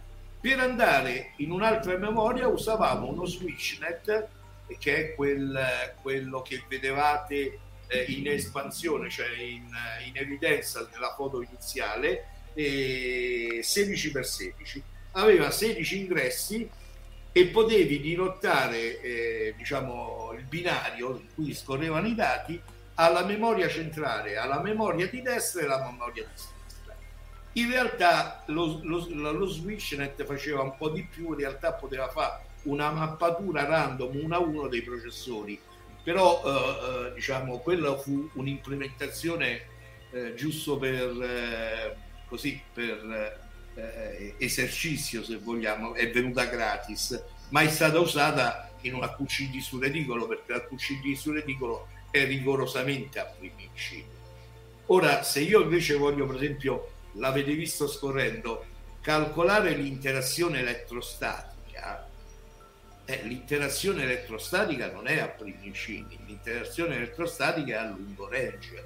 Quindi eh, quando calcolo l'interazione elettrostatica in un punto, contano quelli vicini come contano quelli lontani. Qualcuno mi potrebbe dire, ma sì, ma va come su 1 su R il potenziale, lo tronco. No, perché proprio perché va come 1 su R, 1 su R4 la forza, troncandola hai una approssimazione infinita. Teorema di Gauss si studia al liceo, cioè eh, in realtà l'elettrostatica, l'1 su R, eh, il potenziale 1 su R4 della forza, è l'unica forza che non si può troncare, perché quello che voi lasciate vale quanto quello che voi prendete. Quindi lì, per esempio, per tutti i problemi in cui c'è interazione elettrostatica, eh, la, la, le architetture parallele funzionano malissimo. Quindi... Vabbè, tanto lì il conto si può fare più facilmente con la QCT il delirio che, non, che appunto sì, il conto vero, no, però non... neanche tanto eh, perché eh, quando vai a fare calcoli ab inizio e ci metti dentro l'elettrostatico stai, soffri. E, ecco questo poi è riportare sulla, sulla scheda eh, lo stesso tipo di operazione. E, e la cosa che eh, facciamo un po' qui era la memoria questa per esempio è stata l'evoluzione della scheda di calcolo di Ape. Questo è il primo prototipo. In Ape 100 il processore che questo ce lo siamo fatti in casa. Abbiamo cominciato a progettare. Ape 1000 è una macchina eh, più complessa più compatta. Il, qui non solo il processore la, la, la, la FPU eh, l'abbiamo fatta in casa, ma anche alcuni eh, chip che controllavano oh, eh, lo scambio di dati in memoria. Eh, queste EAPE 1000 e REC cominciano a diventare molto più complesse rispetto eh, singolo REC eh, di APE e, e, questo diciamo è stato il mio ultimo progetto nel gruppo APE. Giorgio era già andato via o, o stava per abbandonare il gruppo perché diciamo l'altro aspetto che secondo me ha un po' influenzato che a partire dagli anni 96-97 i teorici del gruppo un po' si sono distaccati. Quindi eh, diciamo anche perché si era presa la strada io ero contrario e forse è stato anche uno dei motivi in cui si è voluta cavalcare eh, l'evoluzione tecnologica. Ci facciamo i chip, tentiamo di farli più veloci, invece di seguire quello che era stato l'approccio vincente di Ape.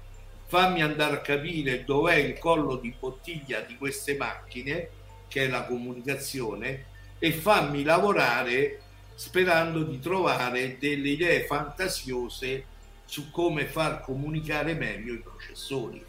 Ecco, infatti chiede Alessandro appunto eh, qua, che, che, poi la QCD quanta fisica si riesce a esprimere facendo appunto il prodotto di numeri complessi, perché poi questo faceva Ape, no? essenzialmente. Cioè, beh, eh, tutto ciò che è matriciale, beh, lo faceva bene.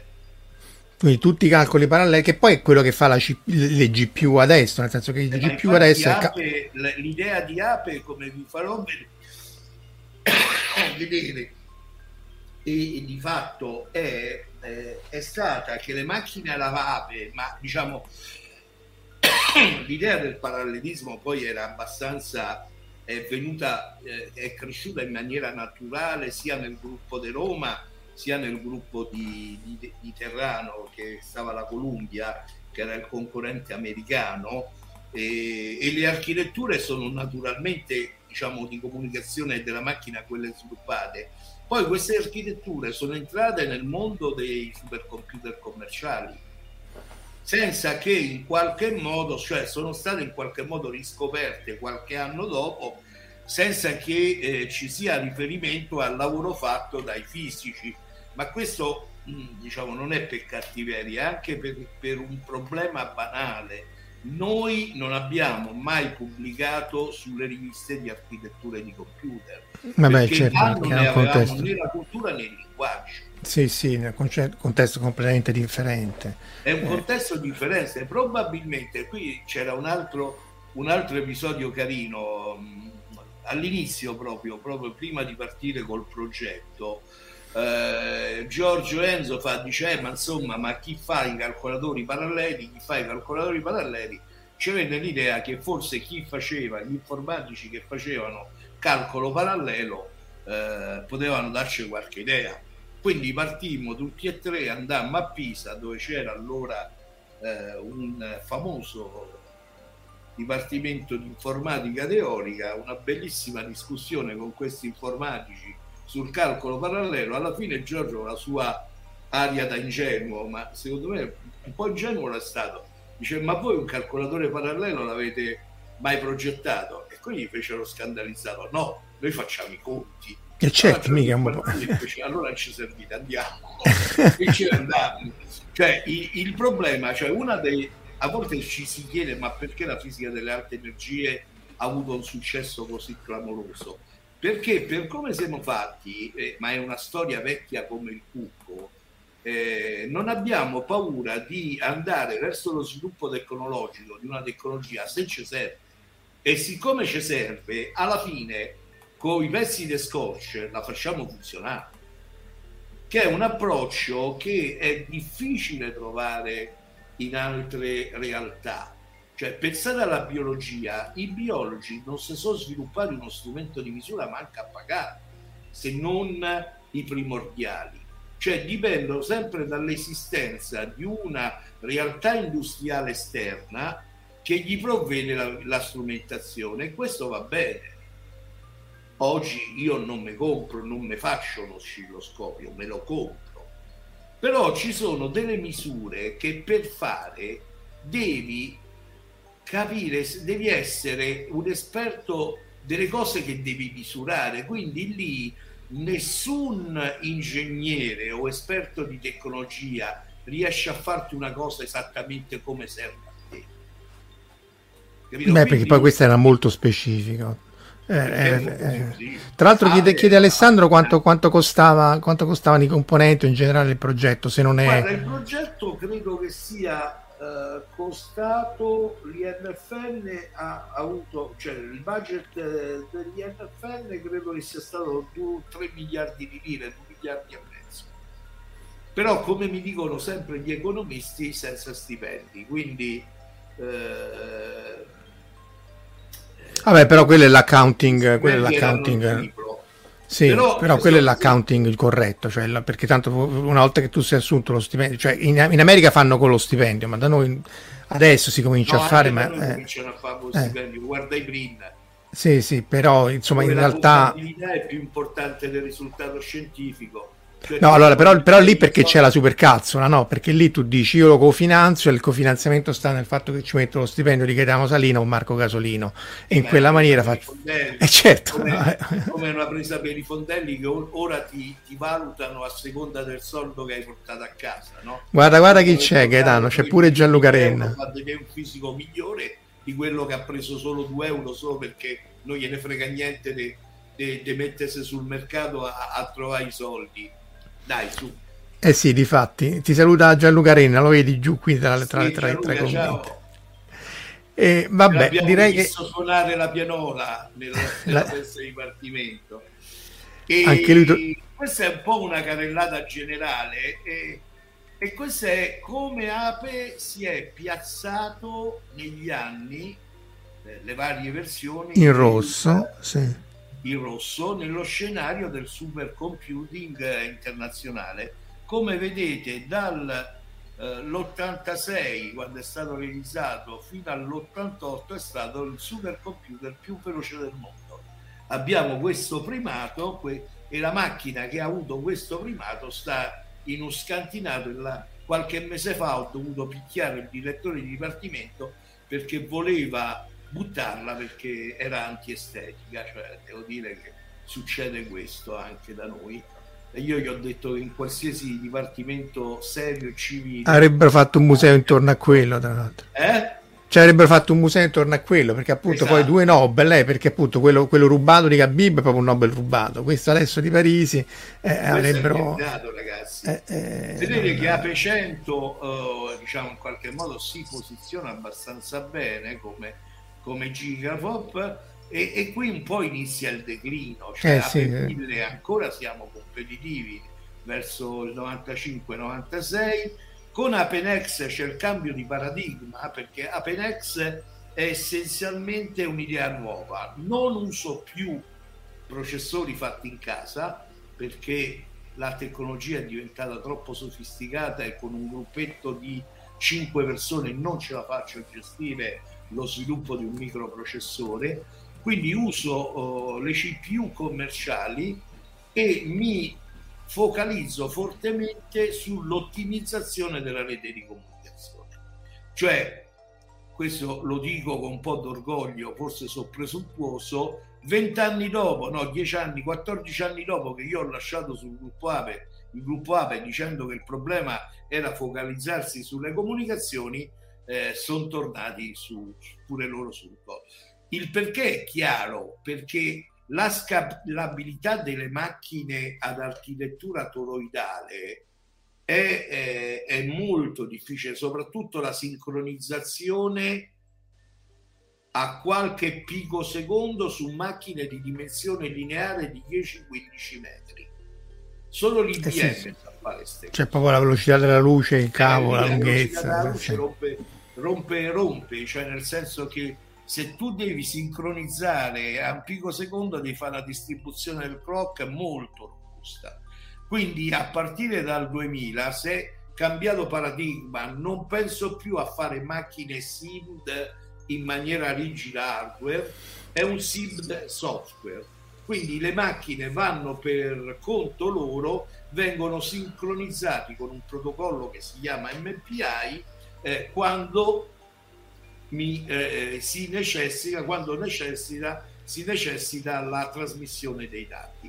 Quindi eh, in certo qual modo la potenza viene raggiunta assemblando migliaia e migliaia di nodi.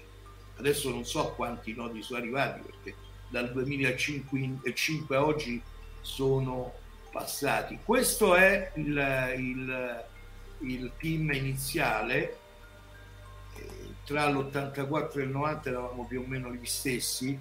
Eh, il Paolo Bacilieri era il tecnico elettronico del CNAF, Cabasino softwareista, Frighi softwareista, Franco Marzano era l'esperto di, del mercato dell'elettronica.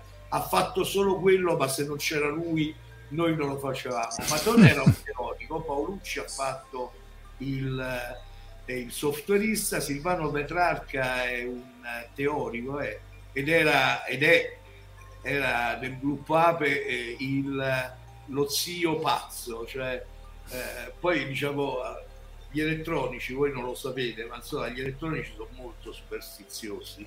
Eh, lui venne un, una volta in ape con un corno vero, cioè un corno di vacca vero, di bue vero, e ci disse, era noi avevamo 24 anni, lui forse aveva una quarantina d'anni all'epoca, ci disse ragazzi ogni volta che entrate baciatelo e auguratevi buona giornata. L'informatica biodinamica praticamente. Esatto, biodinamico. Devo dire che lì per lì ignorammo la cosa, eh, oh, però ogni volta che non baciavamo se bruciava qualcosa ragazzi, eh? poi sarà che l'elettronica se brucia, però sai a un certo punto abbiamo cominciato a baciarlo, giusto così, tanto come dice credo, ma male non. Ma intanto. Esatto, poi vabbè c'era la tripletta di Tor Vergata, io allora ero Roma 1, Cabibbo Marinari Parisi, un gruppetto di Pisani, eh, gente del CERN, due elettronici Pascoli Rossi eh, di Padova, eh, Ettore Remiddi, simpaticissimo teorico di Bologna, Rogers Rusak era l'unico straniero cioè fra l'altro un gruppo fortemente italiano con eh, Roger, lui era uno sperimentale eh, molto esperto d'elettronica eh, della Rockefeller e poi c'era eh, la biodiversità, cioè il matematico che era interessato a, fa, a vedere se Ape si poteva usare per qualcosa di, di, di algebrica. Questo è il proposal, è targato 13-12-1984. Ma perché il timbro è giapponese? Eh, sai che non te lo so di? Questa è Sarà l'unica copia che ho. Probabilmente È qualche è archivio giapponese, essere eh. stato spedito al giapponese. Ah, ah. Lo so di. Perché qui dice è stato ricevuto nel appunto il otta- eh, 85-194 e poi non riesco a vedere perché è troppo più ah coenergy alta energia sarà qualche su ricerca di alta energia e che faceva forse i preprint tipo il CERN che si riteneva Eh, fisicamente però non ho capito come è ritornata a me. Lo so sempre chiesto, non lo so. Sono le vie de- della fisica, no? della fisica sì sì Questo vabbè è la prima. archivio del Keck dice eh, infatti Eh. dice Enrico eh, archivio del Keck infatti Questo è come si lavorava, altro che computer. Il, eh, lo schema blocchi fatto rigorosamente a mano su foglio di carta millimetrata. Devo dire che era una fatica. Per fortuna non erano i disegni tecnici con la pennacchina che se te sbavava dovevi ricominciare. con la lametta. Quindi diciamo questo è lo schema poi finale del- della, della- della scheda blocchi. Eh, I segnali di controllo c'erano tutti, l'idea era controllare l'intera struttura con una parola di microcodice molto lunga, cioè ogni funzione era controllata da un bit. E, e questo era il timing, eh, anche questo fatto rigorosamente a mano. Stiamo parlando di, di 30 anni fa, 35 anni fa, ma uno solo riguardando le cose che faceva allora si rende conto di quanto è cambiato il modo di lavorare. Questo è uno dei primi programmi eh, di Ape, non- questo faceva semplicemente una buffa, trasferiva eh, da memoria a, a registro e poi dal registro lo mandava in un'altra memoria. Questo è quello che si faceva anche qui una volta, c'era la Polaroid, facevi la foto all'oscilloscopio, la incollavi e sul logbook la colla sul logbook e ci scrivevi. Qui c'è stato un, un errore che abbiamo, eh, cioè appunto la macchina sbagliava solo di notte, non si è mai capito perché. eh, non c'era Poi nessuna una bacia al corno Il condizionamento e tutto ha smesso di farlo, probabilmente un effetto di umidità, temperatura e così via. Eh, ecco, questa è una notazione eh, dell'agosto dell'86. Lì ci lamentavamo del, del- del caldo e con il caldo Avetto sbagliava, cioè questo Mm. era il test di Avetto. Eh, non va troppo caldo, lascio un delay cappella. Appellare significa far andare un programma fra tre ore e me ne vado. Questa non è, sì, è la mia, no, questa sì è la mia.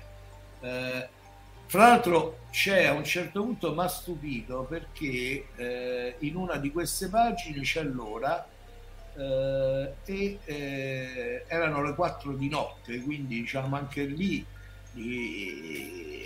cioè, c'era la, la- la cosa fondamentale che entravamo in laboratorio e non uscivamo più Eh, Sì, perché, sì. perché era, era eccitato, eravamo eccitati qua là. Questi erano un po' di test, queste le correzioni dell'architettura hardware. Qui c'era un glitch che ogni tanto dava problemi, quindi si è, si è modificato. Questi sono gli appunti presi da Enzo Marinari in una riunione che da una parte si diverte a come dire, eh, definire, scrivere, documentare la topologia della riunione con le sedie e i tipi. Eh, dall'altra in qualche modo da, fa alcune eh, considerazioni. Questa evidentemente fu una riunione piuttosto hard, nel senso che discutemmo di hardware e non di software, quindi diciamo lui perplesso si chiede se Simone si era annoiato o meno. Simone Cappasino era il, il softwareista del gruppo. E questo diciamo è eh, i dubbi che avevamo verso Ape 100, cioè eh, cosa deve essere Ape 100. Qui lui si chiede una macchina generale, la continuazione di Ape, e, fra l'altro qui c'era Ape 21, un progetto abortito, anche perché il problema fondamentale è, come dicevo prima, Ape ha funzionato con lo scotch. Cioè, Vabbè, però ha funzionato. Lì appunto la cosa bella è che eh, poi gli articoli di fisica teorica, che poi era quello che ci si volevate fare, è stato raggiunto. Cioè non è Quelli chiaro che... venuti, siamo Eh, stati, eh, eh. sia- abbiamo dettato le, come dire, le regole fino al 93 quando È nel sta- è 93 stata all'avanguardia. si sono attrezzati con i loro supercomputer e quindi c'è stata più confusione il, il terzo lavoro di fisica che è il- è la misura della tensione di corda adesso lasciamo perdere che cos'è? Ad oggi c'ha 1800 citazioni, che per un articolo teorico è tantissimo. Cioè, a oggi sono ancora i migliori risultati che si hanno, anche perché calcolati, però diciamo hanno messo punto fine al problema di quanto vale la, la- la tensione, la, la tensione di corda in eh, pura QCD, capito?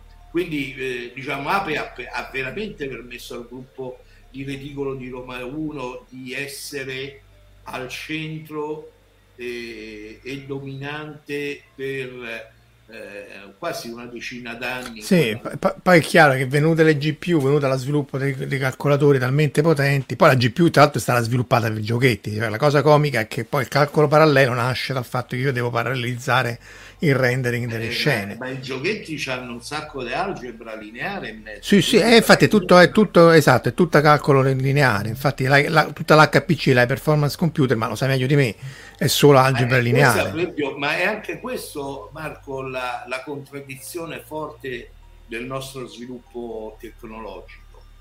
Cioè, ormai è certo, eh, devo dire che non ho mai studiato bene il fenomeno, ma qualche dato grafico l'ho preso. Siccome ormai lo sviluppo di hardware di una CPU nuova costa svariate decine di miliardi di dollari, non Sì, sì, no. ma svariate decine di miliardi di dollari, quegli investimenti, siccome sono privati, eh, si fanno giustamente se poi si ammortizzano. Ora, il, il problema è che ogni volta che c'è una crisi mondiale e quindi il blocco dell'unico, perché chiaramente quando si entra in crisi le prime cose che si congelano sono eh, gli aspetti ludici della vita, lo sviluppo dei, delle CPU si ferma. Cioè, Sì. paradossalmente, l'oggetto a più alta tecnologia che stiamo sviluppando dipende fondamentalmente da quanta gente gioca o da quanta gente ha il telefonino. Ora, capisci quanto è stabile un sistema del genere? O per il fatto che ormai, siccome devi vendere per ammortizzare, crei bisogni indotti per vendere, eh, sviluppi per eh, vendere di più, c'è il fatto, quindi i tempi di obsolescenza ormai dei processori si sono ridotti a sei mesi, un anno, due mesi. Cioè, Beh, però, per- però il processore sta, sta, per sta 10 anni un schiacciando. eh. oggetto deve comprarne uno montato e 10 smontati. Sì. E, e non tocchiamo neanche l'argomento del, del mining, eh, perché poi Esatto. le GPU costano per il mining. Però diciamo che stiamo già oltre l'ora e mezzo, direi che dobbiamo... Vabbè, finiamo. Ah. Questa è per esempio la parte finale, Ape 100. Quello che vi voglio far vedere, quindi era essenzialmente un array tridimensionale. Si passa dal reticolo unidimensionale all'array tri- tridimensionale, è questa cosa qua. Questa è l'architettura del eh, Crail T- eh, T3D, che in qualche modo eh, fu la risposta commerciale ad Ape, quello che mise Ape, eh, come dire, a essere il secondo e il terzo. Vabbè, Come no. vedete l'architettura eh, è essenzialmente la stessa, cioè gli sviluppi di supercomputing per la fisica teorica hanno inconsciamente definito l'architettura e l'approccio eh, che poi è stato utilizzato dal punto di vista commerciale e industriale. Anche perché poi quella, la, cioè la topologia è quella. Sì, cioè, sta- appunto, se sta in quattro dimensioni, sta in quattro Eh, dimensioni. è- discorso, datemi un problema intelligente, mettetemi un problema normale, metteteci persone normalmente intelligente la soluzione che ti trovano è quasi sempre la stessa. Soprattutto su questi aspetti, su cose più esatto. tecnologiche, la macchina, il razzo, magari no, ma su questo Però qui che prende... dire che quello che secondo me eh, Ape rappresenta è un po' la, la filosofia di, di, di, Giorgio, dell'approccio di Giorgio, della metodologia, eh, è quella che in realtà eh, è difficile capire qual è la via per innovare, in questo caso farci un computer, perché probabilmente se noi avessimo percorso la strada della tecnologia più alta di quel momento, ne saremmo morti. Perché? Perché non avevamo né sotto le competenze, ma neanche il livello organizzativo e eh, finanziario che le grosse industrie possono mettere in gioco. Quindi se tu vuoi vincere, devi capire bene cosa ti serve, quindi capire bene l'utilizzo della tecnologia, lavorare su un, su un, livello di tecnologia basso che tu puoi gestire sia a livello di comprensione sia a livello di organizzazione e se ci riesci, fai il botto, avere un'idea geniale, cioè un cambio di vista della problematica. Per questo ti dicevo che c'è un problema sociologico oggi, perché chi ha detto che si può fare alte energie e studiare la fisica al TEV solo con gli acceleratori lineari? Guarda che negli anni Ottanta c'era molta gente convinta che eh, anche esperimenti di fino e di altissima qualità fatti in laboratorio potevano dare delle indicazioni Ehm, sulle particelle elementari, solamente che eh, essendo dominante la bestia degli acceleratori, e anche perché all'epoca era più facile, eh, questa visione è stata completamente eliminata.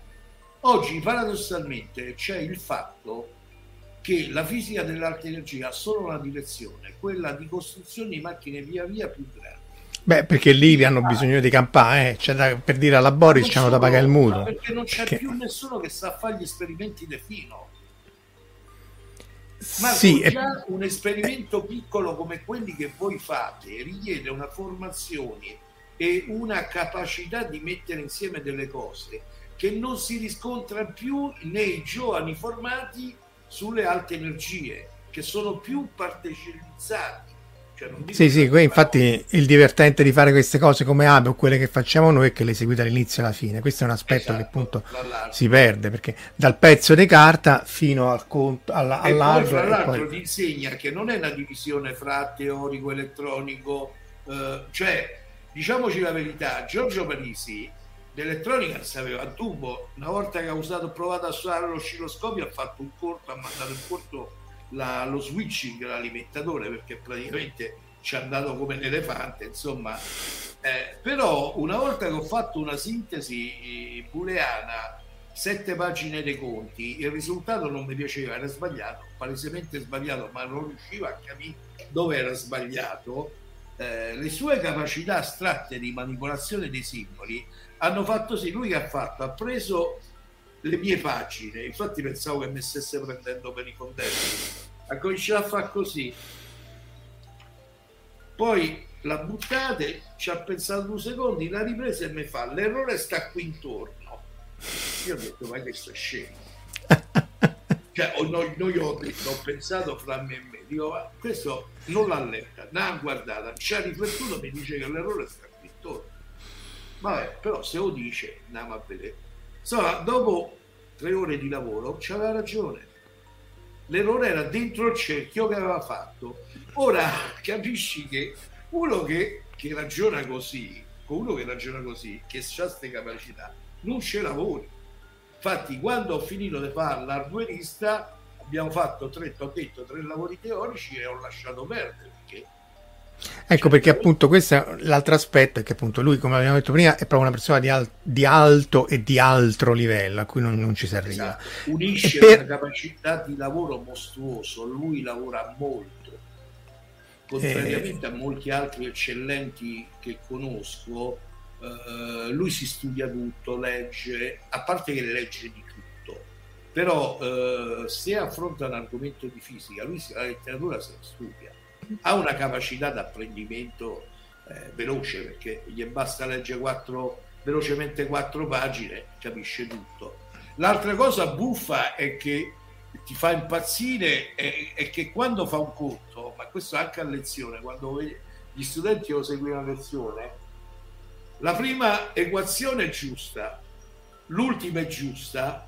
tra la prima e l'ultima c'è un, di, una confusione bestiale, non ne azzecca una. Quindi uno che riesce, infatti la migliore definizione, dicevo oggi su Facebook, che venne fuori, non mi ricordo neanche chi la coniò, Giorgio è un'ottima CPU con input output che fa veramente schifo Beh, una delle cose che stiamo scherzando a Roma 1 era che c'è tutta una serie di, di teorici che fanno da interfaccia Parisi-umanità, no? Che in Beh, qualche maniera... fatto, cioè, uno, sì, Giorgio ha bisogno, ah, nel tempo è migliorato, eh, ma eh, all'inizio aveva bisogno proprio di, di un tra, uno che traslava quello che diceva. Cioè io all'inizio ero molto in difficoltà con lui, non lo capivo. Poi soprattutto non si capiva all'inizio, poi imparando a conoscerlo, eh, sì, quando voleva fare umorismo, perché raccontava barzellette che facevano ridere solo lui, eh, cioè a questo livello. Vabbè, quello un po' tutti i fisici però, eh, questo bisogna dirlo che... Eh, cioè che l'assenza di humor Comunque, eh. la, la, la, cosa che ecco cioè che queste sono due foto secondo me per me non secondo me per me importanti questa è l'ultima eh, classe di Nicola Gabibbo prima che andò in pensione e eh, questa è la foto fatta in onore dei 70 anni di Giorgio tre anni fa. E, cioè questo per sottolineare come i due personaggi eh, hanno fatto la scuola, ragazzi eh, no, esatto, perché questo che dicevamo fuori, cioè non è che loro sono il prodotto della fisica, sono loro che hanno fatto la, le loro scuole di fisica. Quindi non è tanto merito del sistema Italia, ma è merito loro se c'è un qualcosa nel sistema Italia. Se vogliamo dare un merito, forse va dato alla lungimiranza da Malli. Eh, sì, sì, sì esatto. Però cioè, di nuovo... Che, ha, eh, che è quello che manca oggi a tutti i livelli che eh, aveva un sogno, far ricostruire la fisica in Italia nel dopoguerra, perché insomma, diciamo, siamo usciti male dalla guerra. Eh, abbiamo perso. Il paese anche come istituzione accademica e lo ha fatto in una maniera eh, eccezionale. Aveva un, una visione a lungo, a lungo termine. Pochi sanno, tutti sanno che ha fondato l'INFN, tutti sanno che ha fondato il CERN, tutti sanno che ha, ha dato un contributo fondamentale alla richiesta dell'Accademia scientifica, pochi sanno che la sua visione si basava su tre grossi piedi. La ricerca di base nucleare, la ricerca applicata nucleare, il CNEN, o quello che adesso è diventato Enea, e il terzo era la ricerca industriale eh, nucleare. Subito dopo la guerra eh, cercò e ottenne che le aziende, all'epoca la, le aziende che producevano elettricità erano private, non c'era stata la nazionalizzazione, firmassero un protocollo eh, sotto il nome per istituire un istituto che andava sotto il nome di Cilea, se non ricordo male, in cui le imprese si impegnavano a fare sviluppo, ricerca industriale sull'energia nucleare e fino agli anni 62-63 l'hanno fatto. Poi vabbè, eh, noi abbiamo passato in quegli anni da una parte eh, l'incidente a Mattei, dall'altra eh, l'incriminazione di Ippolito che hanno poi vabbè col senno di poi si può dire tante cose, ma insomma ha stoppato una, un qualcosa che dal punto di vista applicativo e industriale era sicuramente all'avanguardia, poi al di là di ogni giudizio sociale sul nucleare. Per cui però è rimasta la scuola di, di Roma, ma la scuola di Roma non è, cioè Cabibbo ha avuto gatto, capito? Gatto ha avuto Persico e Persico ha avuto Fermi, quindi c'è questa trasmissione di eh, non solo di conoscenze, perché poi il problema, eh, me lo chiedeva un collega, è che io stando lì mi sono divertito, ho imparato tanto, sia eh sì, perché a livello quella è la parte. sia a livello umano, ho, ho imparato, come dire, anche cose che esulavano, cioè normalmente eh, sia Nicola sia Giorgio, ma molti altri hanno, hanno, avevano una cultura anche non scientifica vastissima, per cui nei tempi morti, quando ogni tanto capita eh, che stai lì a guardare se quel cacchio di apetto funzionava o me, si parlava di filosofia, di letteratura, capisci? Cioè, l'idea era eh, di un gruppo di persone con delle curiosità. Nicola dice sempre perché fa, dovremmo fare qualcosa che non ci diverte. Che eh beh, certo, lo faceva certo. indipendentemente dal fatto che io ero studente laureando e quell'altro era in odore di Nobel, Nicola Gambino. Io mi ricordo sempre quando eh, Nicola aveva un difetto, che finito di fare il presidente a Piazza dei Capettari tornava in, eh, in, istituto lì a Roma 1 quando poi ci siamo trasferiti a Roma 1 perché nell'85 quando abbiamo cominciato a costruire siccome a Tor Vergara c'erano i laboratori abbiamo trovato uno spazio a Roma 1 e quando tornava pretendeva che noi giovani gli raccontassimo cosa avevamo fatto durante la, la giornata o in quei giorni che non c'era una volta stavamo saldando le prime 12 schede che ci sono arrivate, certo non un lavoro di quelli. Venne eh, Cambimbo e cominciò a dire che avete fatto? E aveva fatto alla fine io gli ho detto Nico, senti, oggi te posso dare retta, devo stare. Mi fece, dice, ah sì, ti do una mano. Io ho detto no, lascia perdere, non è che mi devi dare una mano. Dice no, no, no, saldiamo e parliamo. E si mise lì, un po' come si fa fra comari, no? Che cucivano e chiacchieravano Ora tu pensa, un presidente degli NFL, perché allora era presidente degli NFL, una persona riconosciuta a livello internazionale che si mette a saldare con un laureando.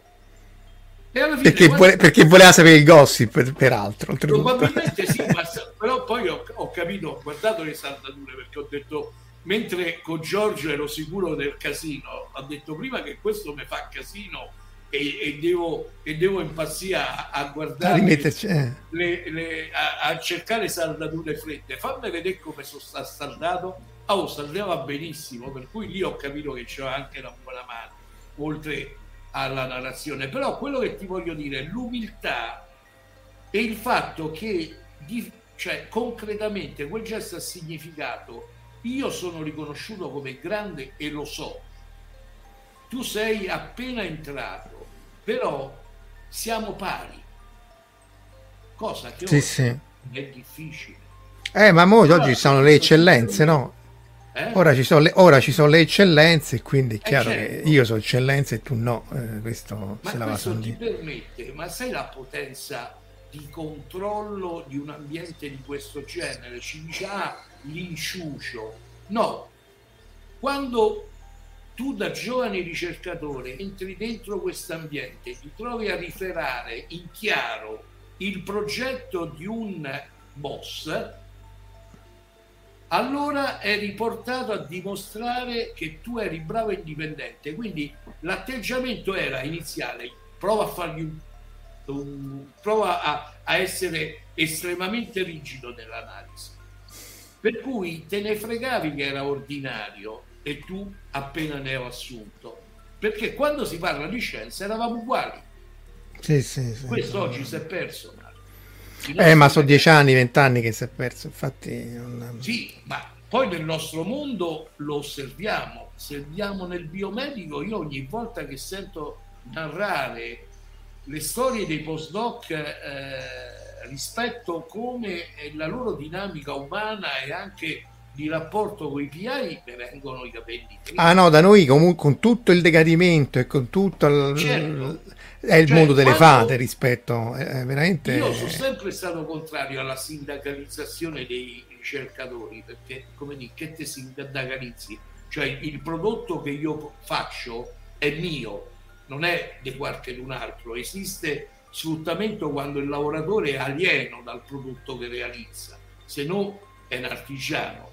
Però leggendo certe storie ti dici, capperi, ma allora se tu devi essere sfruttato come in quella realtà, quella non è più ricerca, è sfruttamento, allora è giusto la rivendicazione sindacale. Sì, sì, ma io anche, anche a fisica, eh, perché tutta una serie di, di, di questioni Ehm, vabbè, però direi che siamo quasi a due ore e le, le, le questioni sindacali che per quanto... Non ce ne frega... Eh. No, no, no, so, secondo, me, secondo, me, ci vuole perché se non, non, oramai non, no, il rapporto non, non, è più tra parti. che anche Giorgio uh, lo ribadisce, forse l'unica cosa bella di questo Nobel, oltre al riconoscimento, è che eh, lui ha il coraggio di dire che eh, fare scienze è altro, quello, o, oltre quello è altro rispetto a quello che raccontano le eccellenze, i centri eccellenti.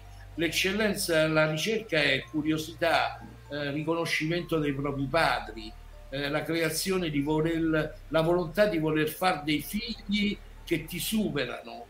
Uh, sono tutti discorsi che ormai non si sentono più, ma quelli sono quelli che dal punto di vista hanno creato quell'humus che hanno portato Giorgio a emergere, Nicola ad emergere noi nel nostro piccolo a fare a non, a non affogare. a non, già, già, che non siamo affondati noi già è un miracolo.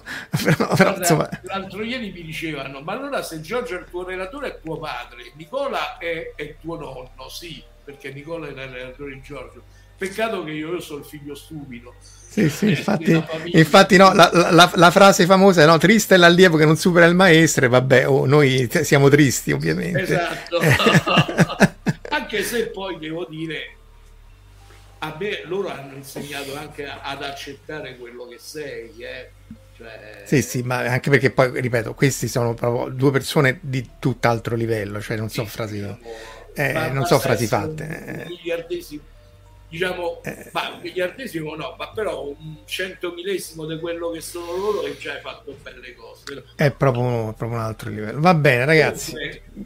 Gaetano, tornerai sicuramente perché qua di cose da raccontare, come dicono anche nei commenti, eh, ce ne sono tante. Salutiamo sì, tutti. L'ultima cosa che voglio raccontare è che sono un po' nero con Facebook, ogni due mesi cambia il formato dei dati quindi ogni due mesi devo riscrivere l'interfaccia perché capita anche questo nella, nell'accumulo di dati, cioè una stabilità nel tempo. E poi che lo sai che il Dipartimento mi ha pioppato l'epiteto di grande professore. Perché pacca sulla spalla? Perché te l'ha pioppato? Ma non so, ho fatto un post su Facebook eh, mettendo tutte e due. Eh, e, e, la pagina del Dipartimento mi ha scritto concordiamo con quanto detto dal nostro collega e grandissimo professore. Ora, eh, sì. concludevano col nostro collega, omettendo il grandissimo professore, ma questo perché la, la mia interazione col Dipartimento, specialmente eh, vent'anni fa, non è stata eh, simpatica, no? quando rivendicavamo il diritto di portare studenti in, tesi mi sembra un po', un po', una presa per i fondelli. Insomma. Sì, magari non, non, non, non è voluta.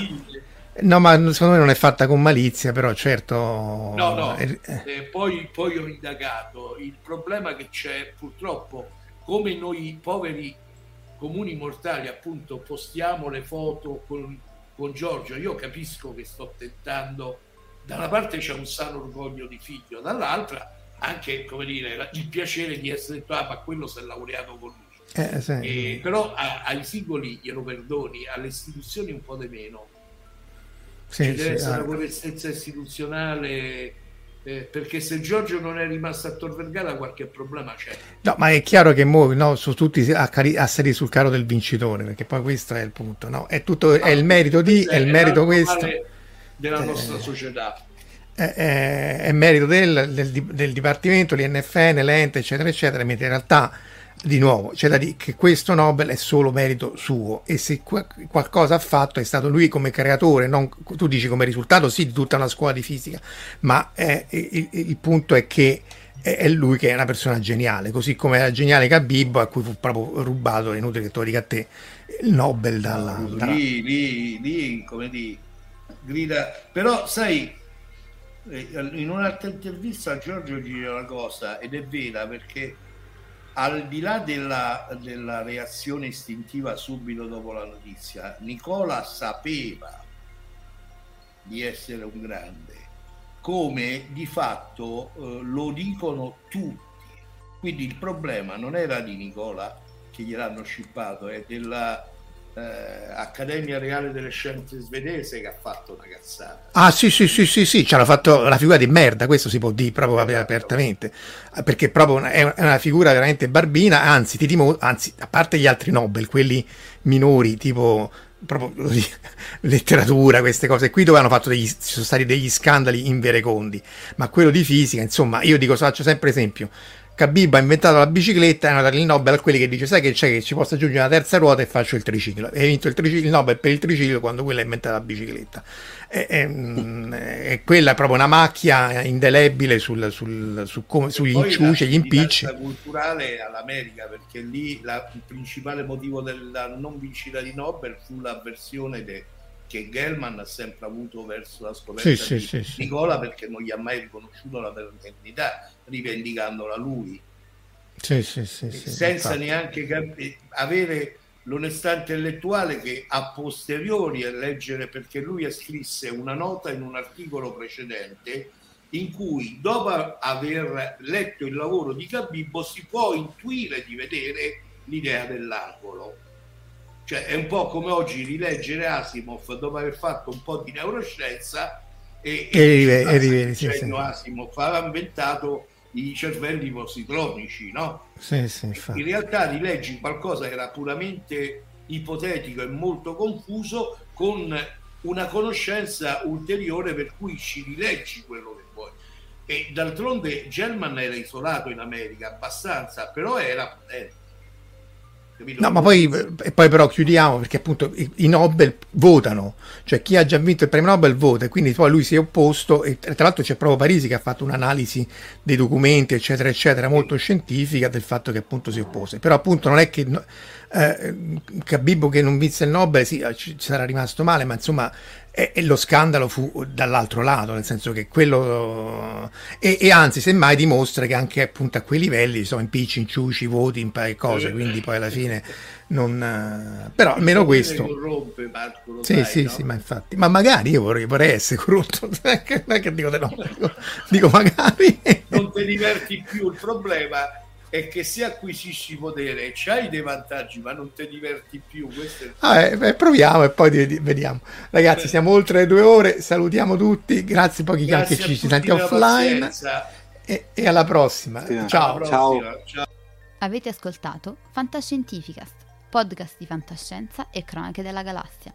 Da un'idea di Paolo Bianchi e Omar Serafiti con il contributo cibernetico del Cylon Prof Massimo De Santo Potete seguirci ed interagire con noi sul nostro sito fantascientificast.it, su Facebook alla pagina Fantascientificast, su Twitter sul profilo at fantascicast, sul nostro canale Telegram t.me slash fantascientificast, sulla nostra community Telegram t.me slash fsccommunity. Se siete particolarmente timidi, potete utilizzare la vecchia, cara e affidabile posta elettronica, scrivendoci all'indirizzo redazione at fantascientificas.it.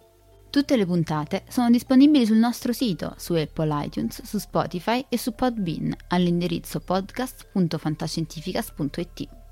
Se volete, potete lasciarci una valutazione a 5 stelle su Apple iTunes ed offrirci una birra romulana o un gotto esplosivo pangalattico, sostenendoci tramite una donazione PayPal utilizzando l'apposito pulsante sul nostro sito.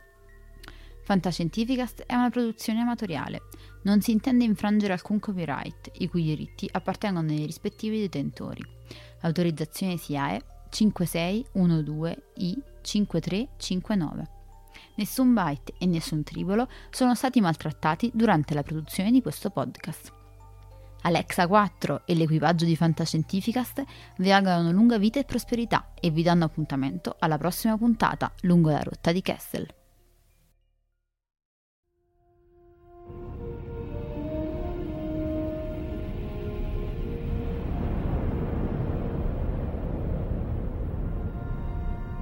Certo che hanno una gran bella nave. E hanno un capitano ancora più grande. Allora è finita a quanto pare. Io dico che sarebbe il caso che ci muovessimo anche noi. Capitano, ho appena ricevuto un ordine dal comando. Dobbiamo tornare alla base immediatamente. Cambiano equipaggio.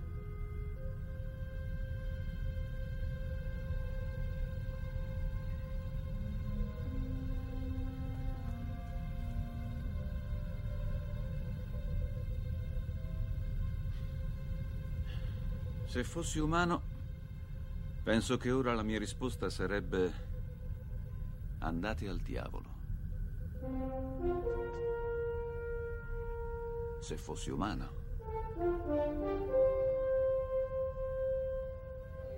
Che rotta, capitano.